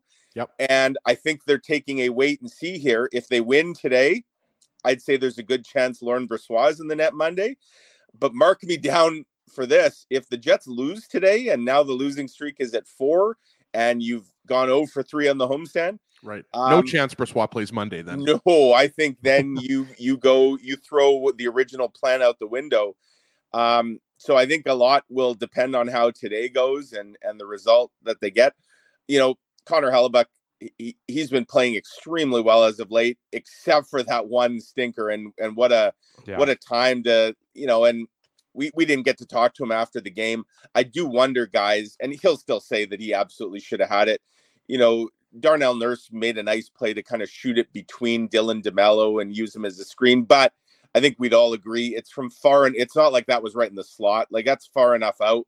You'd expect Connor Hellebuyck would have had the time to react to that. And that was a bit of a deflator, right? Because the Jets are six minutes or whatever away from, you know, shutting out a pretty potent team and and and getting a victory. All of a sudden now the oilers had life and we know what what ultimately happened. Um, that being said connor hellebuyck's been very good as of late. Um, we'll see what today brings but uh, yeah I, I, think the brossoit situation is one keeping an eye on because i do get the sense that what the plan was at the start of the year and what's actually playing out um, may have changed a little bit. And isn't that often how it is, right? You kind of talk a good game, but when push comes to shove, mm-hmm. uh, coaches have a hard time um, not chasing wins and points and all that. Um, you know, either either it's going so well that you get greedy and you, you want to just pile them all up, or if it's not going well, then you feel, well, we have to stick with our A lineup here. We can't deviate. It can be a real tough um, uh, dilemma sometimes for coaches. you can ease a forward back into the lineup and get him to work out his kinks in the course of being one of 12. You Right. can't let a goaltender work out his kinks in No. the course of game action because it ends up costing you a victory, like to your point, Mike. Yeah, and just to be fair, I, I actually thought I know everybody piled on Laurent Brossoit last, everybody being a lot of fans of that last Sunday in Nashville. I actually thought he was really good in the first period. Brossoit was. Yes, he was. Um, yes, he led in a terrible goal. At the end of the day, though, you know, he the Jets still only scored two, and they didn't even score those two until they were already down three nothing. And again, it goes back to what we talked about with the offense here, right? Like a team scoring can actually cover up, you know, uh, the odd blemish or two from your goaltender. If you're only scoring one or two or none, like the other night against Dallas, um, your goaltender's work becomes a little more magnified, right? So, you know, if the Jets had put pumped five or six in in Nashville, I don't even think we're talking about that bad goal from Brossoit and his performance. You know, if, if they had won that game six three or five three, everybody's saying, okay, roll him out for his next start. But I think because they lose a one goal game and it's low scoring and he let in a stinker, people will say, well, it's you know they're not getting what they need from their goaltender. Um, but you're right. It it's hard to work that out. Um, you know, I know he's been putting in a lot of work with Wade Flaherty. You see him come out before practice officially starts and video work and all that. Um, I think the form that Laurent Brossoit had down the stretch last season and certainly in the playoffs, that's what everybody was hoping to see. It's still early for him, very small sample size. Um, at the end of the day, he's two, two, and one. I think if you could you know, get a 500 result from your backup goalie, 500 or better. Yeah. That's about what you'd expect. That's probably considered league average. Um, so we'll see what his next start brings, um, whenever that is. But as I said, I think that's uh, very much subject to change. Mark it down in pencil, not ink, guys.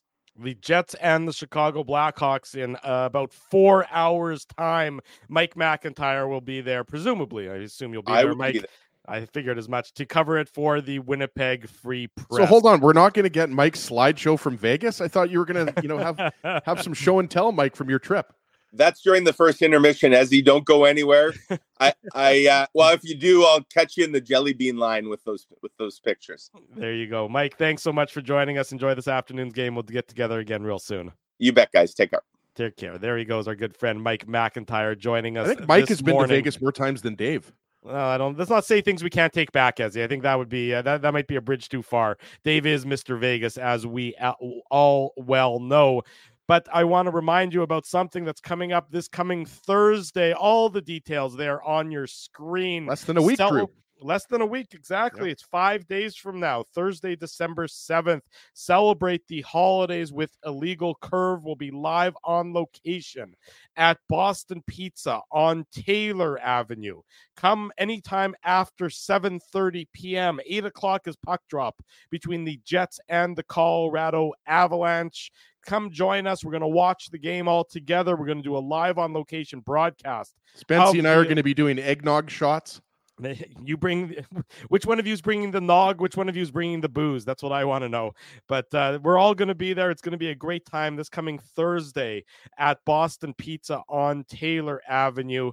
Be sure to join us for a live on location broadcast, drink specials, food specials, prizes galore. If you are so inclined, bring a uh, bring some stuff for the uh, for the Christmas cheerboard. Un- new unwrapped toys or maybe some uh, p- non-perishable food products. Bring it with you to Boston Pizza. We'll make sure it gets over to the Christmas cheerboard. Let's do some good for some others while we all get together and share in fellowship and brothership and sistership next Thursday, December 7th at 7:30 p.m. for the Jets and the Colorado Avalanche. Looking forward to that. It's going to be a fun one. Matt wants to know if we'll be lighting the menorah. Sure, why not? It is the first night of Hanukkah, so we might as well light the menorah while we're all together. Uh, Dave is going to take all the toys home and play with them. That's also uh, quite possibly true there, Spency. So we'll see you on Thursday, everybody, and we'll see you right after these commercial messages. It is the Illegal Curve Hockey Show. Keeping Winnipeg laughing for over 30 years. Rumors, Canada's longest running comedy club, bringing you the biggest laughs from the best comedians on the planet Jerry Seinfeld, Chris Rock, Jon Stewart, Dennis Miller, Brad Garrett, the greats, and all the up and comers too. When was the last time you laughed out loud? Make it a great night out with friends or book your office or birthday party. Even a fundraising event at Rumors. Get all the details and dates on upcoming shows at rumorscomedyclub.com. Whoa, Ezzy, everything okay? You look stressed. Of course, I'm stressed. We're moving, the house is upside down, the kids failed miserably at packing the fine china, and my life is in chaos. Chaos! Yes, that does sound like a problem. What am I going to do? Ezzy, relax. Rolly's Transfer Moving and Storage is the answer. With 60 years of experience in moving Manitobans and a track record of exemplary customer service, one call to Rolly's and your stress is gone. No job is too big or too small. Just visit Rollies.com and they will take it from there. Thanks, Dave, and thank you, Rollies Transfer Moving and Storage, online at Rollies.com. Hey, Drew. Ezzy, whoa, what a smile! Yeah, I got my crowns done at Linden Market Dental Center, and they whiten my teeth. I see. They're so bright that every time I smile, they go. We have hockey tonight. Do you have a mouth guard to protect those pearly whites? I sure do. Whoa, they even ting through the mouth guard. Linden Market Dental Center covers all your dental needs from restorative to cosmetic dentistry and will fit you with a sports guard for that active lifestyle. 877 Waverly, see lindenmarketdental.com. Boston Pizza harnessed Betalytics to test if the game is better at home or at Boston Pizza. The results are irrefutable. Catch the game at Boston Pizza, powered by Fetalytics. So you're a pizza person, you married a wing person, but somehow your kids are salad people. You can't pick your fam, but you can pick your BP meal deal, starting from $18.99 for takeout or delivery at bostonpizza.com. We did it again! You're on fire, man. There's power in a handshake after a great game or great deal. It shows professionalism and respect. Two qualities Zappia Group Realty take pride in. You don't build a business where 95% of your clients are referred by others without honesty, integrity, and total dedication to client satisfaction. To sell your home for more in less time, shake hands with Frank and Mauro Zappia of Zappia Group Realty. Get started at zappiagroup.com. Big thanks to our friend Mike McIntyre for joining us this morning on the Illegal Curve Hockey Show. In case you missed any of that, the instant replay will be available on our YouTube channel. You can always rewind. I don't know that you can fast forward so much. I don't think you can move forward beyond the current present time, but you can rewind and always watch the show at your own convenience. And of course, the podcast edition of the program will be available a little later on. Reminder post game show just before five o'clock, somewhere in that 4:45 to 5 p.m. range this afternoon. Uh, Dave will be there. Ezzy will be there. I'm a question mark because I'm taking my boy to the game this afternoon, so we'll see if I'm back in time. If not, I know that time to go to the Jets game, boy. Yeah, let's go, boy. Saddle up. We're going to the Jets game. Uh, you guys can. Uh, the, the, you all will be in good hands with Dave and Ezzy later on this. This afternoon. has to be Drew the most Saturday afternoon games early in the season. What is this? The fourth Saturday afternoon game already of the year?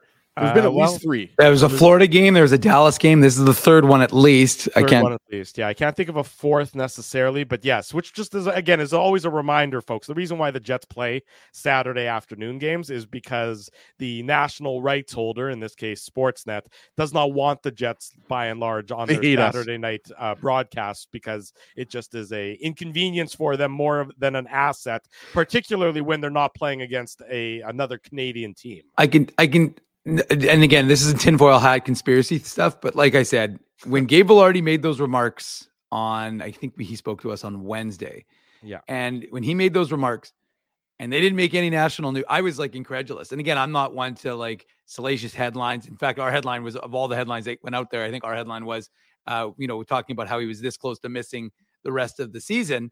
But the fact of the matter is, if you ever wanted to know, uh, you know, the the the opinion of of Winnipeg, Yeah. the Gabe Vilardi comments, which again, had that been a, a Leafs player or an Oilers player or basically any other player, those would have reverberated across the NHL. And the fact is, folks in LA picked up on them, and they were, you know, uh, understandably less than pleased with Gabe Vilardi. Jon Rosen was all over it.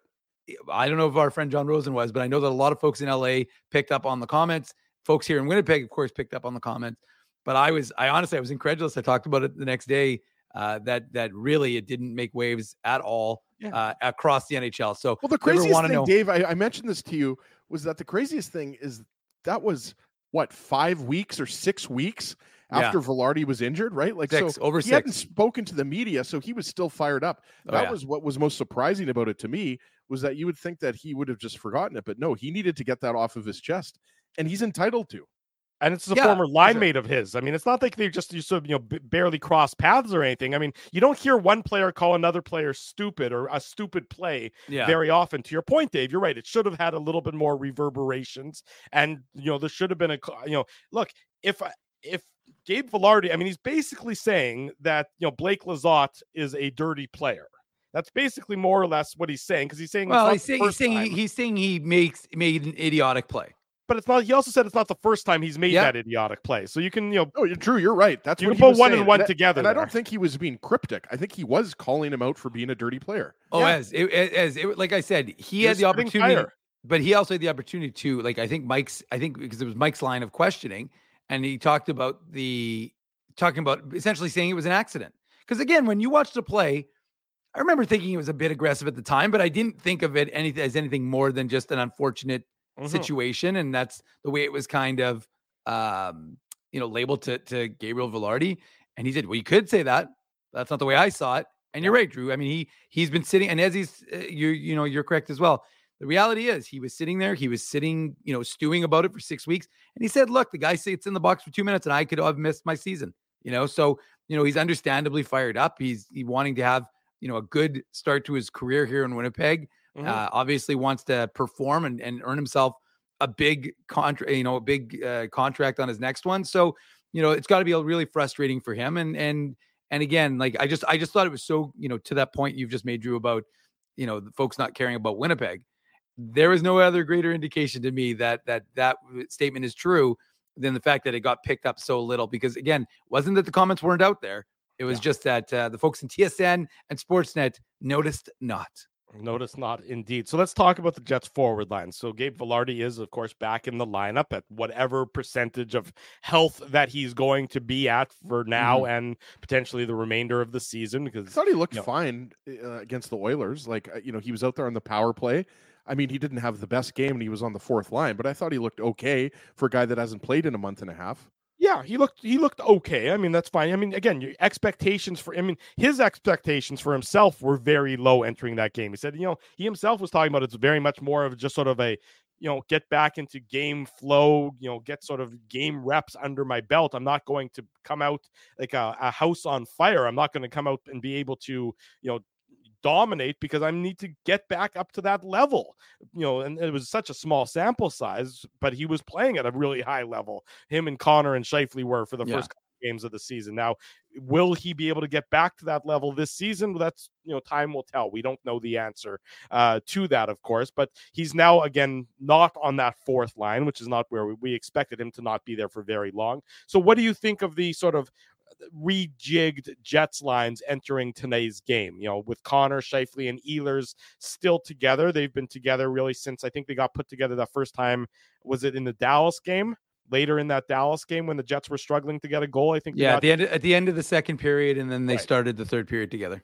and they were good to- and they were certainly the best line for the Jets on Thursday night and uh, you know and really early in the game they were the only uh, possession positive line for the Jets so Connor Scheifele and Ehlers should be a good line together but what do you think I guess of the decision to not have Vilardi back there uh, and have the lines the way they are uh, for today's game Well, I, I mentioned this last game, right? And I wasn't the only person that made this observation, but I don't think you, you start and finish the game with Connor Scheifele, Ehlers, and then you have Vilardi on the fourth line if you're planning on putting Vilardi back on the on the first line. So I'm not at all surprised that Vilardi is going on the second line with Perfetti and, and Iafallo, and and that's where we expected Iafallo to be, right? Uh, he's a natural left winger, and obviously Perfetti and Vilardi can split draws. Perfetti has played the majority of the season on the wing. So in that sense, you know, not that surprised. And and look, like you have two of the former Kings on on one line, right? Like I, I these guys have played together. Uh, I wouldn't be able to tell you how much they've played together, but I know they have played some time together. So I mean, look, I, I think we talked about David Gustafson. It was unfortunate that he had to come out of the lineup because he was playing some of his best hockey of his NHL career. Right, it's still a young NHL career. I didn't Um, really understand the decision to keep to pull Gustafson and keep AJF in the lineup uh, Mhm. on, on the game on on. Well, to be honest with you, my simple answer would to that would be I don't think there's a big difference between those two players. okay, that's fair. Like I, I, I- like all due respect to to to their offensive upside, like I, I just don't know. Like both of those guys, like uh, uh, AJF doesn't play center, but uh, Gustafson obviously can play both. And you know, I think maybe the simple answer would be AJF is a faster player, and you're playing a fast team in Edmonton, right? Yeah. Dave made that point, right? So I mean, it's apples and apples, but I just don't necessarily think that you know there's a huge difference offensively between the two. Both those guys can p- kill penalties, right, Drew? So I think you know they're a little bit interchangeable. That would be my you know answer. I, I do think Gustafson's overall upside is higher. Like I, I'm just saying, at this point in his career, you're not going to get a ton of offense out of Gustafson. You just aren't, right? We saw you know he went 50 games last year without scoring a goal, right? So I think the lines will be fine. And we talked about it earlier, guys. This Blackhawks team is an awful, awful team. Like let's not let's not kid ourselves here. I don't think Connor Bedard has scored a goal in the last three or four games either. And obviously, you know, he's been dealing with some of the stuff off the ice, and we can't gloss over that, guys. I know the chat was, you know, very lively uh, earlier in the show, but I mean, look, it's unfortunate. I think we can all agree it's unfortunate that he's had to deal with this. It's not fair for an 18 year old, you know, Mhm. superstar to have to deal with this, but he has been dealing with that. So yeah, you're gonna have to worry about Connor Bedard. Philipp Kurashev is a good player. We talked about Lukas Reichel is a really good player. I mean, Tyler Johnson is centering that second line, but just you know, if you go line by line, forward and defense, and then you throw in the goaltending, this is a huge mismatch for the Chicago Blackhawks. So the Jets should be able to put some pucks behind Soderblom. But yeah, I think that's the line for sure, Drew, that you know we're all going to be really focused on is the Iafallo Perfetti Vilardi line because Connor Scheifele Ehlers, you expect those guys to probably score, you know, at least a couple goals this afternoon because they were really good against Edmonton, as you mentioned. That was really the only good offensive line that the Jets had. So I do think that you know the Jets are going to score some goals. I, I would be shocked if they don't score at least three goals against the Hawks this afternoon. Let but yeah, it's, you it's this, an Dave. opportunity for L- Vilardi to establish himself with new players. Let me ask you this, Dave. I mean, Connor Scheifele and Ehlers is not a trio that we've seen together a lot in the course of their many years as a member of the Winnipeg Jets. It's just not a three that that a line that's ever gone together because one of them is generally playing on the off wing. We know that you know Ehlers is not usually used to playing on the right side there. Do you think that this is maybe something uh, just this is an opportunity to see if that line really has some long-term chemistry together and maybe it's another option that Rick Bowness can pull out a- as needed or do you think that it's not I mean it's in very small um, sizes so far sample sizes it's Mhm. looked pretty good but do Yeah. you think it's really viable for the long term Well, I mean, I guess you know, like you said, production will essentially guarantee that. I mean, it's like anything. If you see Declan Chisholm score two goals today, then yeah, he's probably not coming out of the lineup on Monday. I think if if you see guys start to produce and, and have an impact on the game, both positive and removing any negative, you know, not having goals scored against your line, I think if that's the that's the key to success. And I think so. I like do I think there's a long leash here. I mean, right now, I think the Jets are are, are tight because of the losing streak. I think they still feel good overall about their game. We talked about it. Things have down been on a bit of a downtick from the possession numbers and the advanced stats since the New Jersey Buffalo games. Uh, of course, doesn't that isn't that interesting when it coincides with the rise of Connor Hellebuyck and the decrease in the five on five play? It's almost like they're like, oh, we can get out of our structure that we've been so good at because Connor Hellebuyck's back to form. But for me, there's yeah, I think you have a little bit of latitude here with this group, and I think to Ezzy's point, there's a good chance that these guys start to to feast a little bit. And Carolina has been good, don't get me wrong, but I think it's not as if they're they're coming in here and they've won, you know, 20 games. So I think that you can give this team uh, that you you have to give it a little bit of, of viewing power because we talk about small sample sizes all the time, and to give these guys like you know a couple of games together is that really an indication as to what they can do? Now look do i think that ultimately they want Vilardi to be up back up on that top line? I do.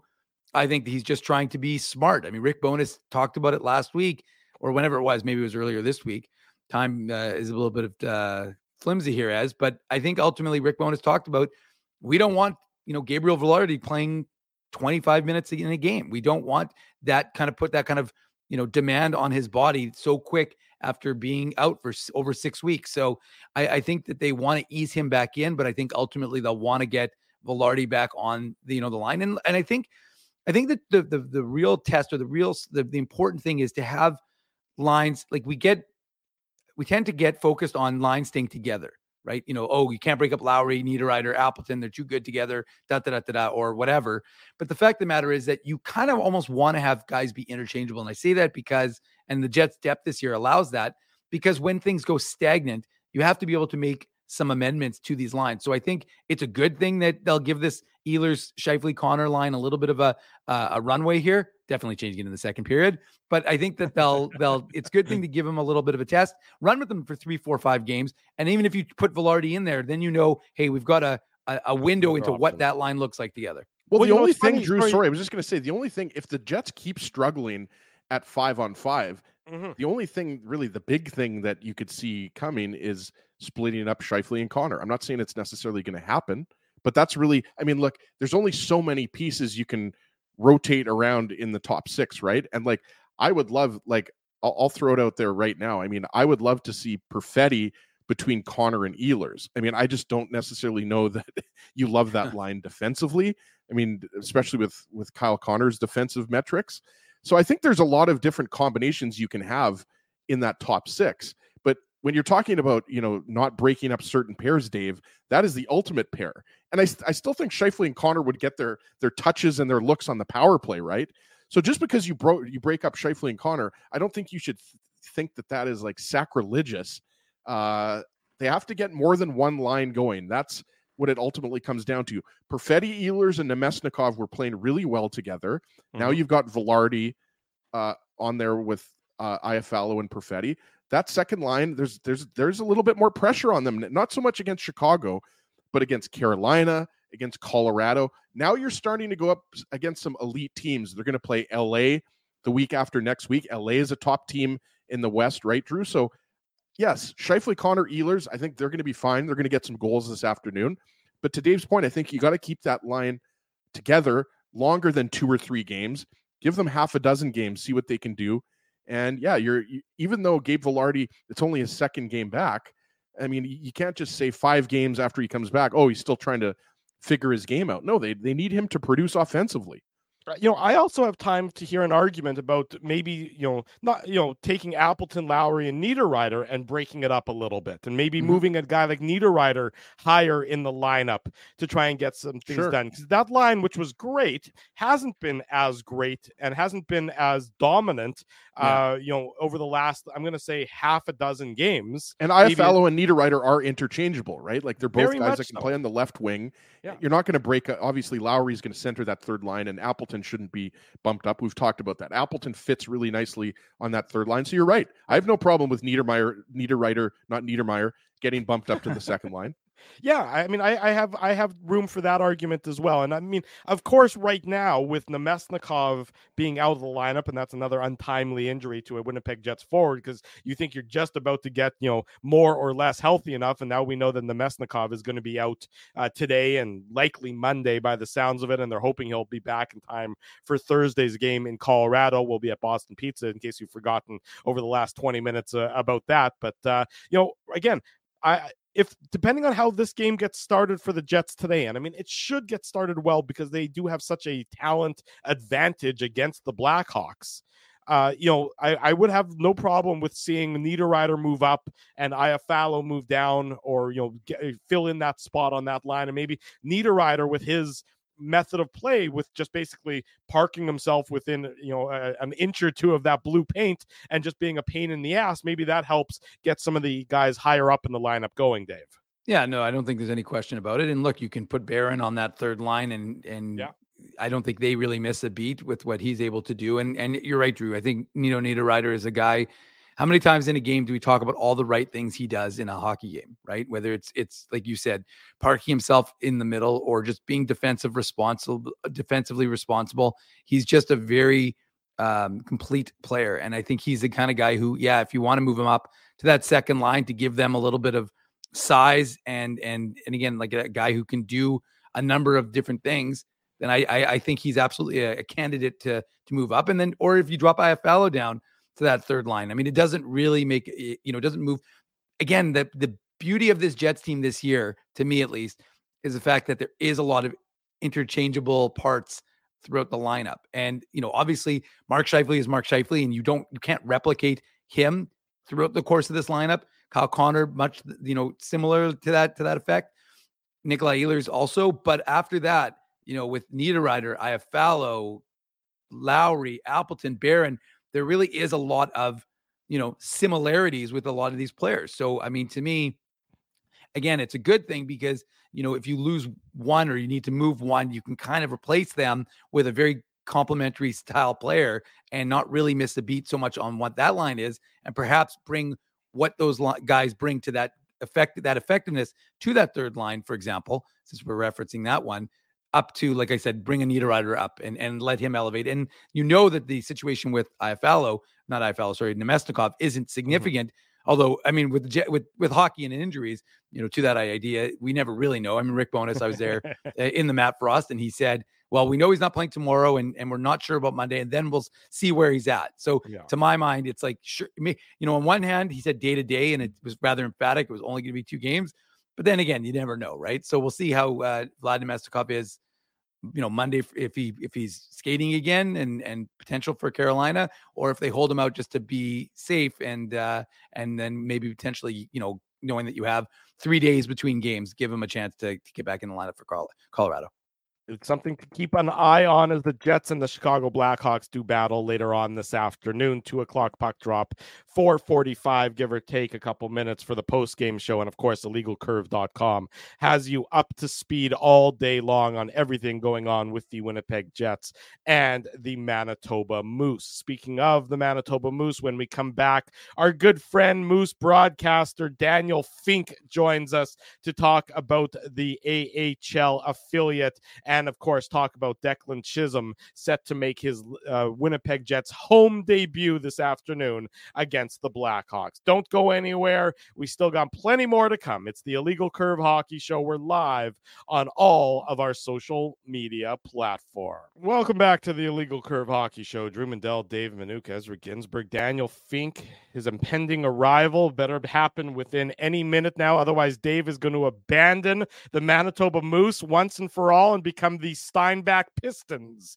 insider. That's exactly the threat that Dave has leveled at our friends with the Manitoba Moose if Daniel doesn't show up momentarily. But I think Daniel is on his way. So we shall be fine on that front um, there, Mr. Ginsburg. Nice to see you on this Saturday morning. Nice to see so many of you on this Saturday morning joining us here for the Illegal Curve Hockey Show. Want to say a big thanks, of course, to all of our sponsors. They make this show a possibility. They make the post game show a possibility. All that good stuff. Our friends at Rumors Restaurant and Comedy Club, Linden Market Dental Center, Zappia Group Realty, Betway. We're going to do the Betway game recap a little bit later on tonight. Tough Duck, get your comments ready because someone's going to walk away with the Tough Duck Toque. Our friends at Boston Pizza, you know, we're going to be there on Thursday. Seagram's in case you need a little belt of something delicious and first thing this morning. You got to have it handy. Rolly's transfer and farmery beer. I see there's a beer related conversation happening in the chat. The only beer there's always drinking, a beer related conversation happening, Drew. Yes, I know there is, especially in your house, Mr. Ginsburg. But the only beer worth drinking is illegal curve lager available at Farmery Brewing, number two Donald Street. I had one go. last night. Yes, yes. As I bathed. As you bathe, you have Lovely. shower or uh, literally in the bathtub? I don't have baths because the bathtub at our house is like so because small. we all know, unfortunately, the last time you had a bath, what happened, and it's not for public consumption on this YouTube channel. You're talking about your bachelor party. Yes, I am. oh God, yeah. no, don't. Bailey's in the chat. Let's let's just say that there was a little bit of a charge to that credit card after uh, when, when, we were signing out. People were like, "What's this twenty nine ninety nine charge?" let's, let's go. Oh boy. God, I said not to talk about it. Okay, well, let, let me let me let me do a quick change of subject because, dear Please, Lord, but um, I will say, remember, in a couple of Saturdays from now, we're hoping to be uh, going live at number two Donald Street at Farmery. We'll uh, so you can come down if you want to buy some IC beer and uh, chat with us during the breaks. We'll be uh, hopefully at their location Yes. to Donald Street. So we're uh, we'll uh, confirm that early this week. There you go. So something to look forward to. I see at Farmery Brewing. More details to come. We're live on location all the time. Joining us live now, our good friend Manitoba Moose broadcaster Daniel Fink joins us on the program. Daniel, good to see you. How are you? Good morning, gentlemen. Good to see you all after a big Moose win last night. Yeah, we'll get into the Moose victory last night. I believe that makes it two in a row, if I'm not mistaken, uh, in the last couple of games. Yeah, I think they won last Sunday against uh, Grand Rapids as well. But before we get into that, I wanted to talk to you about Declan Chisholm because he's got a lot of uh, spotlight on him today. He's going to make his Winnipeg Jets home debut this afternoon, and he was recently with the Manitoba Moose in the condition for the conditioning stint after being in the press box for so many straight games for the Jets to start the year. I guess your impressions of what you saw from Declan Chisholm. I mean, you know him, you've seen him for so many years now. Did you know? I guess what were your impressions of his stint with the Moose recently? Yeah, I think I think for Declan Chisholm, I'd go more off of the the full body of work than the conditioning stint. I mean, even on the conditioning stint, he had five points in six games. Mm-hmm. It's a situation where he hadn't played in I think it was six weeks or something like that, and that's going to take a little while for anybody to get back up to speed. And and he was doing that just as the coaches would say, he kind of got better every minute that he was on the ice. So uh, big for him to get that conditioning stint. I think it would have been really tough for him to just jump right into the fire in, in the NHL and be successful. So it was definitely a, a good call by the organization to give him that opportunity to play some games with the Moose in a room that he's pretty comfortable in, and uh, and kind of get his legs back under him before uh, inevitably getting him into an NHL game coming up here. Dan, you mentioned the four-two Moose win over Rockford yesterday. Dominic Dominic Toninato had a couple points, as did uh, Jeff Malott, and you know, a couple weeks ago we were talking about Dominic Toninato, who obviously was was up with the Jets, and just how important is it to have a guy like him. And that's not the easiest situation for him to be kind of that, I guess, if you want to call it 13th, 14th forward, right? And kind of going back and forth between the AHL club and the NHL club. But how important is it for for the Moose's stability and consistency, considering that you know, for example, they don't have a guy like Jansen Harkins with the team this year who kind of played uh, a similar similar role, and the Moose counted on him for a lot of offense.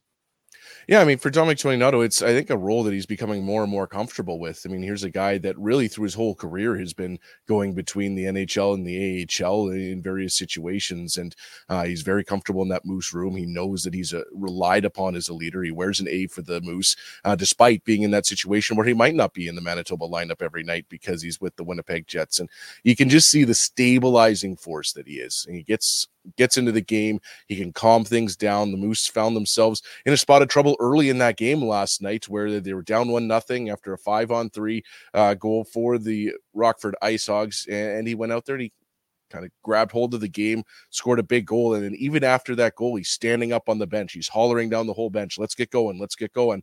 And uh, from there, the Moose did get going. And you can see the importance of having a leader like that, especially when the Moose don't have Jimmy Oligny on the bench every night you know, Daniel, we got to talk about the goaltending because it's it's picked up of late. We were expecting this goaltending to be a stabilizing force, and you know, Oskari Salminen had a good start his last opportunity, and of course, Colin Delia picks up the win last night. So that's one area that we were expecting stability from, and and it seems like it's kind of coming in. And we know that obviously Delia was dealing with a groin issue, which hampered him a little bit in terms of getting the start with the Moose. But what are you seeing from these guys as they start to turn it around? Because of course, with how young the team was last year, and even younger this year the goaltending is is going to be critical for this Moose team to have success. Yeah, I, and I, I, saw it a lot. Of, a lot of people were focused in on the goaltending on the uh, on the road trip, but uh, I'm not sure beyond some miraculous elite level goaltending that a lot of those games would have been very different that the Moose lost. I mean, uh, when you're seeing the looks that Rockford and Toronto and Grand Rapids were getting in some of those games, eh, I mean, Colin Delia might have wanted a, a, bit of a different start in Toronto, but in mm-hmm. Rockford and Grand Rapids, I mean when when there's backdoor tap-ins and guys standing on the mm-hmm. backside the whole game, there's only so much you can do as a goaltender. So it was really good to see him kind of get support uh, in his last start uh, last night. And you know what? He supported the guys too because he made some massive saves along the way, especially in that first period. Rockford got some really good looks in on net, uh, created some good opportunities, and he made some real big saves to help the Moose kind of stick through that period 1 1 and eventually get out in front. So, real good to see him get a very good start under his belt. And then, uh, of course, as you mentioned, Dave, they're in Grand Rapids, Oskari Salminen very solid as well. So, uh, for the Moose, obviously the goaltending numbers aren't where they would hope to see them, but uh, if they keep getting starts like they have the last couple of games, those will come around just like the penalty kill has. Daniel, there's always an adjustment period when you you make a big shift in your career. That's true for hockey. That's true for every line of work. I mean, for and especially for a young player who spent the majority of his career or spent his entire life, you know, in a foreign country, coming to North America can certainly be difficult. And I'm talking about Nikita Chibrikov, who doesn't appear to be having any adjustment issues whatsoever. I mean, he's just been so good for the Manitoba Moose so early, leading the team with 18 points in 17 games played. I mean, 20 years old. He's not, he doesn't turn 20. I mean, uh, you know, it, it, it's almost words fail me to see how seamless the transition has been what do you chalk that up to? Is he just that talented that he's been able to come in to the Manitoba Moose lineup and have such an impressive impact so early in his career? I think a lot of it comes from just his tenacity. I mean, he's a skill player, but he plays with a real edge. He's not afraid to get into a messy spot. He likes contact. He likes getting into the fight. And in a league like the AHL, where a lot of guys, that's what they have to learn is to be in that fight every game, to be consistently charging into the fray when you already have that under your belt, it's going to help that transition. Whether you're coming in from another country or you're coming in from junior, mm-hmm. it's mm-hmm. that that's one of the big things, and that consistency is what we're always looking for for players in the American Hockey League to develop. So when you already have some of that in your game, it certainly helps. And he's got a real motor, and he just goes and goes and goes. So he never gives up on pucks. He's hard on the back check, things like that. Uh, Nolan Baumgartner was saying the other day they really like how he's picking up the defensive side of the puck as well. And on top of that, he's a supremely talented player. I mean, you can see just his vision on the ice. He's got a wicked shot, and uh, that's going to help you out as you make the adjustments. So he's done a real nice job of that. He's been very effective on a good Moose power play. That certainly helps with the production as well. So uh, it's certainly been a nice start, but we're coming up to the first quarter of the season. The, the key is can he keep doing it through the second quarter of the season and the third quarter of the season and the fourth quarter of the season? So that's always what we're looking to see because uh, time and time again, you'll see players kind of taper off. And there's nothing wrong with that.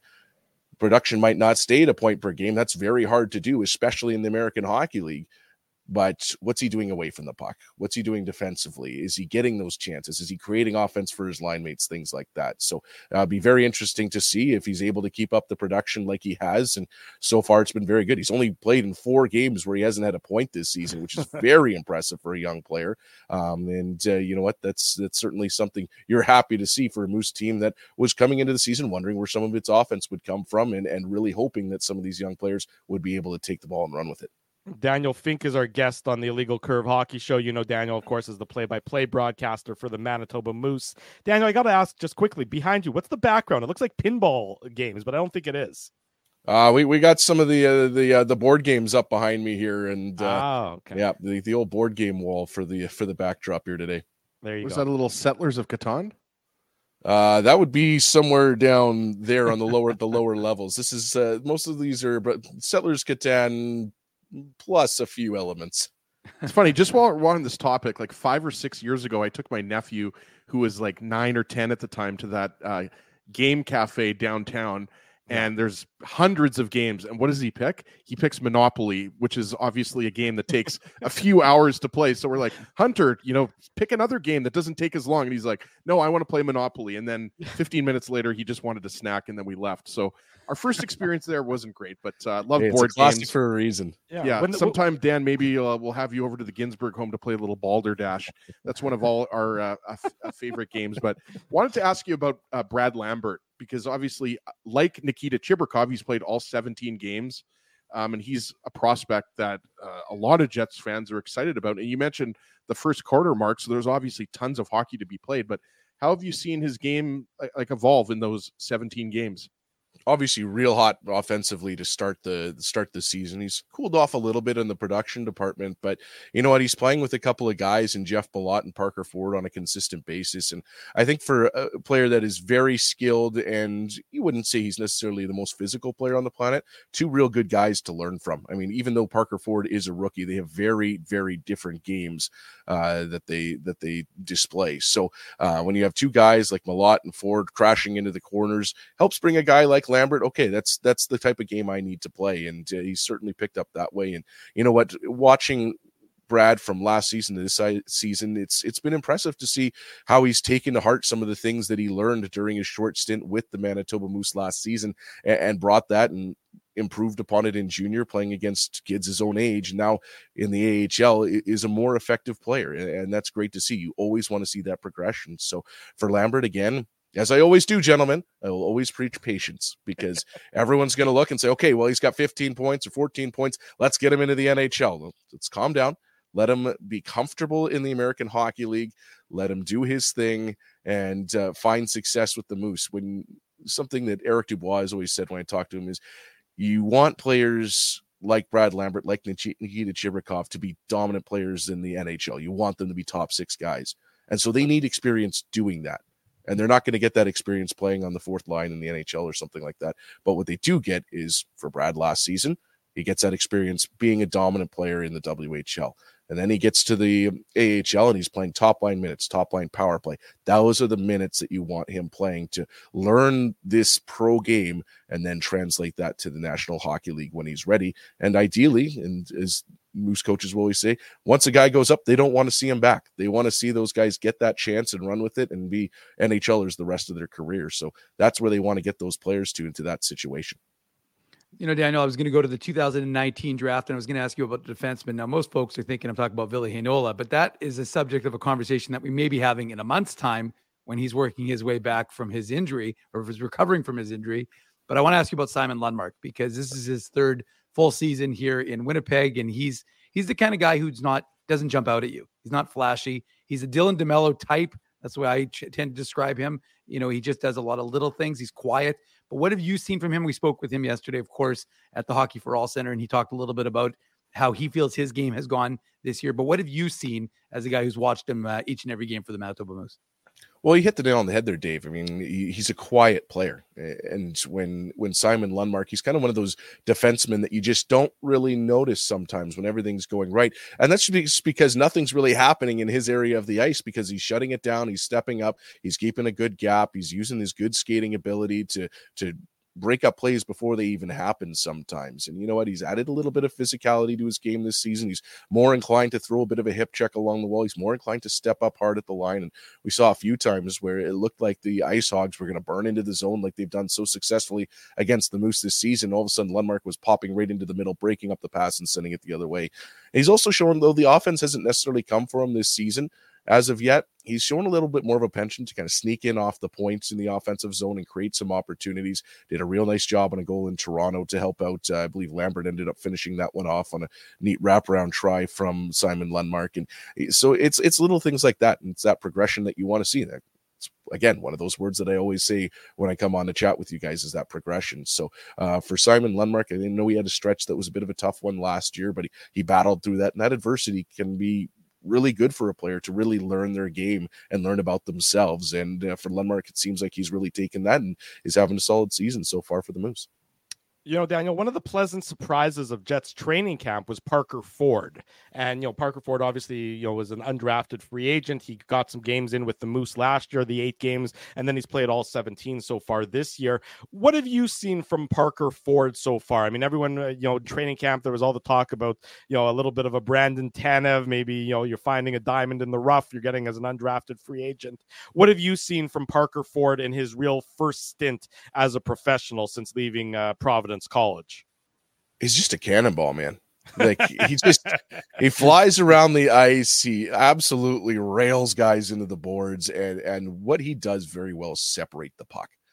He, he gets into situations, he takes the body hard in the corner, and that puck is loose. And maybe he doesn't get it, but then you have speedy Brad Lambert following up behind him, and he does. Or you have big Jeff Malott trucking in, and he does. Or Ford comes away with the puck and is able to kick it back to the line. And uh, that's something that's so valuable when you have a guy that can wheel around the ice like that and kind of strike fear in the hearts of defensemen. They don't really want to go get that puck when Parker Ford's cruising in on him. I know he's not the biggest guy, but man, he can get a lot of momentum going, and uh, he is not afraid to to really get into the mix. And kind of like Nikita Chibrikov, here's guys that uh, aren't afraid to mix it up. They aren't afraid to get to those dirty areas on the ice, and that's. I, I, whether it's a skill or just a tendency, whatever you want to call it, it's so valuable to have. And and for Parker Ford, I mean, he's playing with Brad Lambert, Jeff Malott. He's looked on uh, on a key line for the Moose, so. Uh, and he has done so throughout the season. So maybe he doesn't bring the same skill level as Brad Lambert. Maybe doesn't bring the same penchant for scoring big goals as Jeff Malott as of yet. But when you look at what Parker Ford has done, he just does his job effectively night in, night out. And, and for a guy like that, that's what you want to see. Dan, one guy that we haven't mentioned, I don't think yet, unless Dave brought him up before we had you on, is is Chaz Lucius, who's arguably playing his best hockey of his uh, season right now. Yeah, I talked to Eric Dubois about uh, Chaz yesterday, and he said the conditioning is coming, and that's one of the biggest things for Chaz, who didn't get a full camp in. He, of course, suffered an injury a little bit uh, into the season, so now he's got to get back to it. And uh, for him, it's just about playing hockey. I mean, here's a guy that just hasn't played a ton of hockey over the last few years, and man, you can see the skill, you can see the, hockey brain that's there, and his ability to get into tight areas. Derek Meech was talking about it last night on the broadcast. He's just got that ability to kind of shimmy his way into a soft spot on the ice and then let that wicked shot go. And he's been productive through all of that. I mean, he's up to seven assists on the season. He's got nine points. Uh, so he's just under that point per game mark. So he's found a way to be productive. Well, maybe not at 100% yet. And that's kind of scary to think what he could be when he does have maybe a full season of hockey under his belt in the pro ranks and is able to build out that frame. He's kind of a slight guy and there's more to be put on there. So that work in the gym is just going to be as valuable as the work on the ice for a guy like Chaz Lucius. And uh, I think there's an exciting player there. And, and, for all of these guys, whether it's Chaz Lucius, Brad Lambert, Nikita Chibrikov, Danny Zhilkin, the list goes on and on, Parker Ford, and so on and so on. Tyrel Bauer on the back end, all these young guys. It's just exciting to think where they're going to be and where their progression goes. It's the best part about being in the American Hockey League mm-hmm. is always watching these guys progress and where will they be from game to game or season to season. I mean, I always go back to Kyle Connor. Uh, in his first 32 games in the American Hockey League, he had eight goals. Mm-hmm. And was like, oh, what's what's going on with this guy? Well, his final 20, he had 18 something switched in Kyle Connor. He got it. And then all of a sudden he turned into the lethal scorer that we now know he is in the NHL.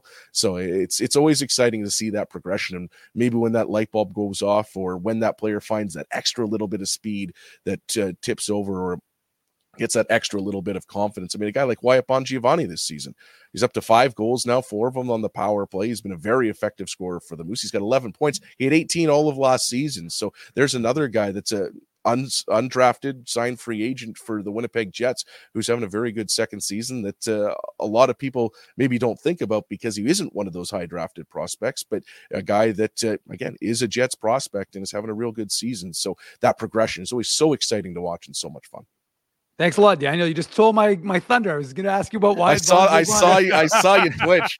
I was like, I'm like, I got it all queued up. I got Wyatt Bongiovanni. He scored a goal. He's got goal, you know, consecutive games. I'm like, all right. And then all of a sudden, I'm like, oh, Daniel's going right into. But Daniel, luckily for me, I had a backup question because in case you deviated into Wyatt Bongiovanni, I was going to ask you about Jeffrey Viel and how important that goal was for him. He's a, a really well liked guy. He's a real, you know, you see him around the rink. He's always got a smile on his face. We know he's tough as nails we know he can also score. We saw that, you know, he's what he was able to do previously in the AHL. So, how good did that feel for him? Turned out to be the game winning goal last night. But uh, to get that goal and to, to feel like he's a part of it, not just in, in the rough and tumble areas, but to get on the score sheet. I'm not sure anyone was more excited than Jeff Malott well, and, and now maybe Malott thought he had scored that goal initially because he did tip the puck and then it hit Viel and went in. But Yeah. Malott was jumping up and down, grabbing Viel and shaking him. So I mean, it just tells you how tight this Moose room is when they get so excited for each other, and that's huge. I mean, for a guy that just you know what had so many chances, especially early in the season, the puck just wouldn't go in for him. It was wild to watch some of the saves that goaltenders were making. and The puck would roll the wrong way, or it would just bounce over his stick or something like that it's always tough when a guy goes through something like that. And like you mentioned, Dave, here's a guy that's pretty consistently scored about 10 to 15 goals a year in the AHL.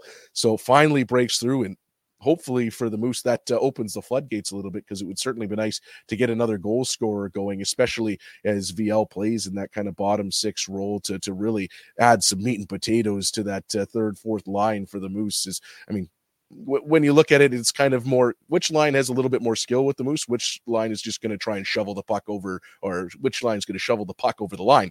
Um, everybody brings their own effective nature to this Moose club. They're so deep up front, but uh, for Jeff Viel to score that goal, obviously huge and uh, great to see him get his first as a Moose.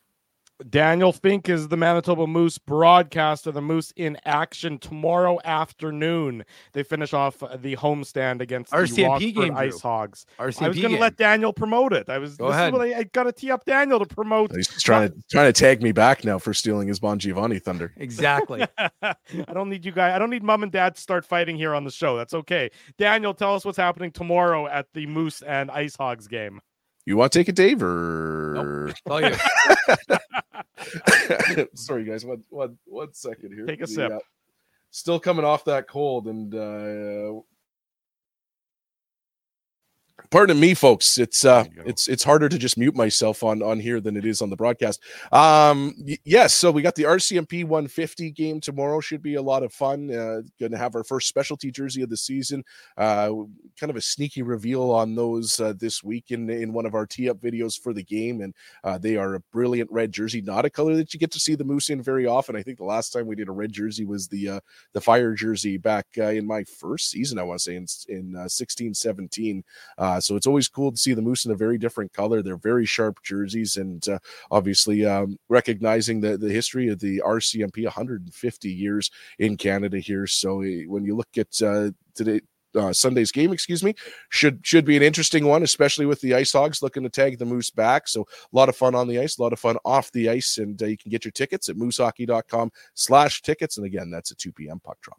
No, uh, there's no word if the rumors are true that Dave is going to be arriving to the game on horseback in honor of the RCMP as well. But we can all hope for that. Uh, It's Daniel, kind of it's kind of a running joke that we wanted a horse to uh, drop the puck uh, for the game. I don't think we got that one over the line, but uh, you do what you can. The worst Well, they you know, can I- say is no, right? Yeah, that's right. I appreciate you uh, trying to think outside the box and uh, in, in in doing some of the promotions and things of that nature. Daniel Fink is the Manitoba Moose broadcaster. He's a very good friend of ours here on the show. Finky, thanks for joining us. We'll let you have a great broadcast tomorrow, and we'll see you again soon. Thanks a lot, guys. Always great to chat. There Thanks, goes Dan. Daniel Fink Thanks, joining Daniel. us this morning on the program. Always great to catch up. Always great to get a recap of what's going on uh, with the Moose, at least from somebody who's in, who's really in the know, as opposed to the blowhard Oof. in the top Ouch. corner who likes to pretend Ouch. he's in the know. I All gotta right. throw you. I gotta throw a little shot at you every now and then. There, Mr. That's Minuk. fine. I, I can't just throw shots at Ginsburg. Then people say I'm mean to Ezzy. But if I throw shots at both of you, then I'm mean to both of you. So it's equal opportunity. All right, I'll accept that. Just a Thank quick note, uh, by the way, I want to make uh, mention we had it on illegalcurve.com, but uh, Jets 2022 fourth rounder Garrett Brown, who was playing at the University of Denver, his season has come to a conclusion. He needed to have surgery, which he had, I believe, on Tuesday or Wednesday. So he's done for the year. They expect him to be. He's a big. Uh, I think he's a right side defenseman, but he's a big defenseman that uh, son of Curtis Brown, Ezzy, and he is yeah he's a right side defenseman, so right shot I should say defenseman, and he uh, unfortunately had his season come to an end, so he will be back. They expect at the University of Denver playing for the Pioneers uh, next season, but his season for this year is unfortunately done. There you go. Dave I'm always bringing the A game when it comes to updates of what's going on with Winnipeg Jets prospects. And of course, great to talk about the Manitoba Moose as well. The um, Jets of tomorrow, today. And that's why we're sending people. We sent people to yesterday's game. And are we sending people to Sunday's game as well? I gave them all away. I, Okay, I felt they're all I gone. felt I felt bad for I, I offered the tickets up. I was doing Moose Media availability. We're dry. Yesterday. The tickets Or- have yeah, run. The ticket well is run dry. Well, it's run dry for this weekend. We'll have for in two weekends when the Moose they're going to Calgary next week. Then they come back for a pair of games. We'll have tickets to give away for that series. We'll wrangle up some tickets. Oh, will, but I'm done, ching. There you go, Mr. Punny. I did feel bad because we had I I did Moose Media. I put it out on Twitter, and within five minutes, I had a bunch of people asking. So uh, we've hooked everyone up. We hooked people up in the IC zone for uh, four tickets yesterday, and we've given away four tickets for tomorrow's game. So it should be a lot of fun, and uh, we're always happy to help get some folks out to watch. As as, as Drew just said, the Jets of tomorrow, today. This was a fun show. Fun, fun galore. The post game show later on this afternoon, 4:45 p.m. after the Jets and the Chicago Blackhawks. IllegalCurve.com is your destination for all your latest Jets news and audio, Moose news and audio, getting you set for everything going on this afternoon. And then again tomorrow with the Moose. Want to say a big thank you to Mike McIntyre. Big thank you to Daniel Fink. In case you missed either of those interviews, the instant replays on the YouTube channel. The podcast will be available very shortly. If you haven't already done so, smash the like button, subscribe here, there, and everywhere, and leave us feedback regarding what you thought of this morning's program. Big thanks to all the sponsors. They make the post game show, the Saturday show, the website a possibility. Our friends at Rumors Restaurant and Comedy Club. Tonight, Ivan Decker, his last night in town. 7:30 is sold out already few tickets remaining for 10 o'clock. Get them rumorscomedyclub.com. Linden Market Dental Center. There you go. Frosty Winnipeg's got it up on the screen. Uh, Zappia Group Realty, Betway, Farmery Beer, number two Donald Street. Get your illegal curve logger for the weekend. Something to tip back a few while you're watching the Jets, while you're watching the post game show, and while you're watching whatever else you may be watching this evening. Our friends at Rolly's Transfer, Seagram's, Boston Pizza next Thursday. We'll be at Boston Pizza. So we'll see you all there. Tough Duck, and of course, Betway, the Betway game recap coming a little bit later on this afternoon on the post game show. Thanks to all of you for joining us. We hope you have a great Saturday. We'll see you back again in uh, less than six hours' time. So, a quick turnaround. So, whatever you're going to do, please enjoy it. Do it safely. For Dave Minuk in the top right, for Ezra Ginsburg in the bottom middle, I'm your host, Drew Mandel. If it's Saturday, it's the Illegal Curve Hockey Show. Thanks for listening to this broadcast from Illegal Curve Hockey. For more great Illegal Curve content, subscribe to the Illegal Curve YouTube channel, follow at Illegal Curve on Twitter, Facebook, and Instagram, and visit your online home for hockey in Winnipeg, illegalcurve.com.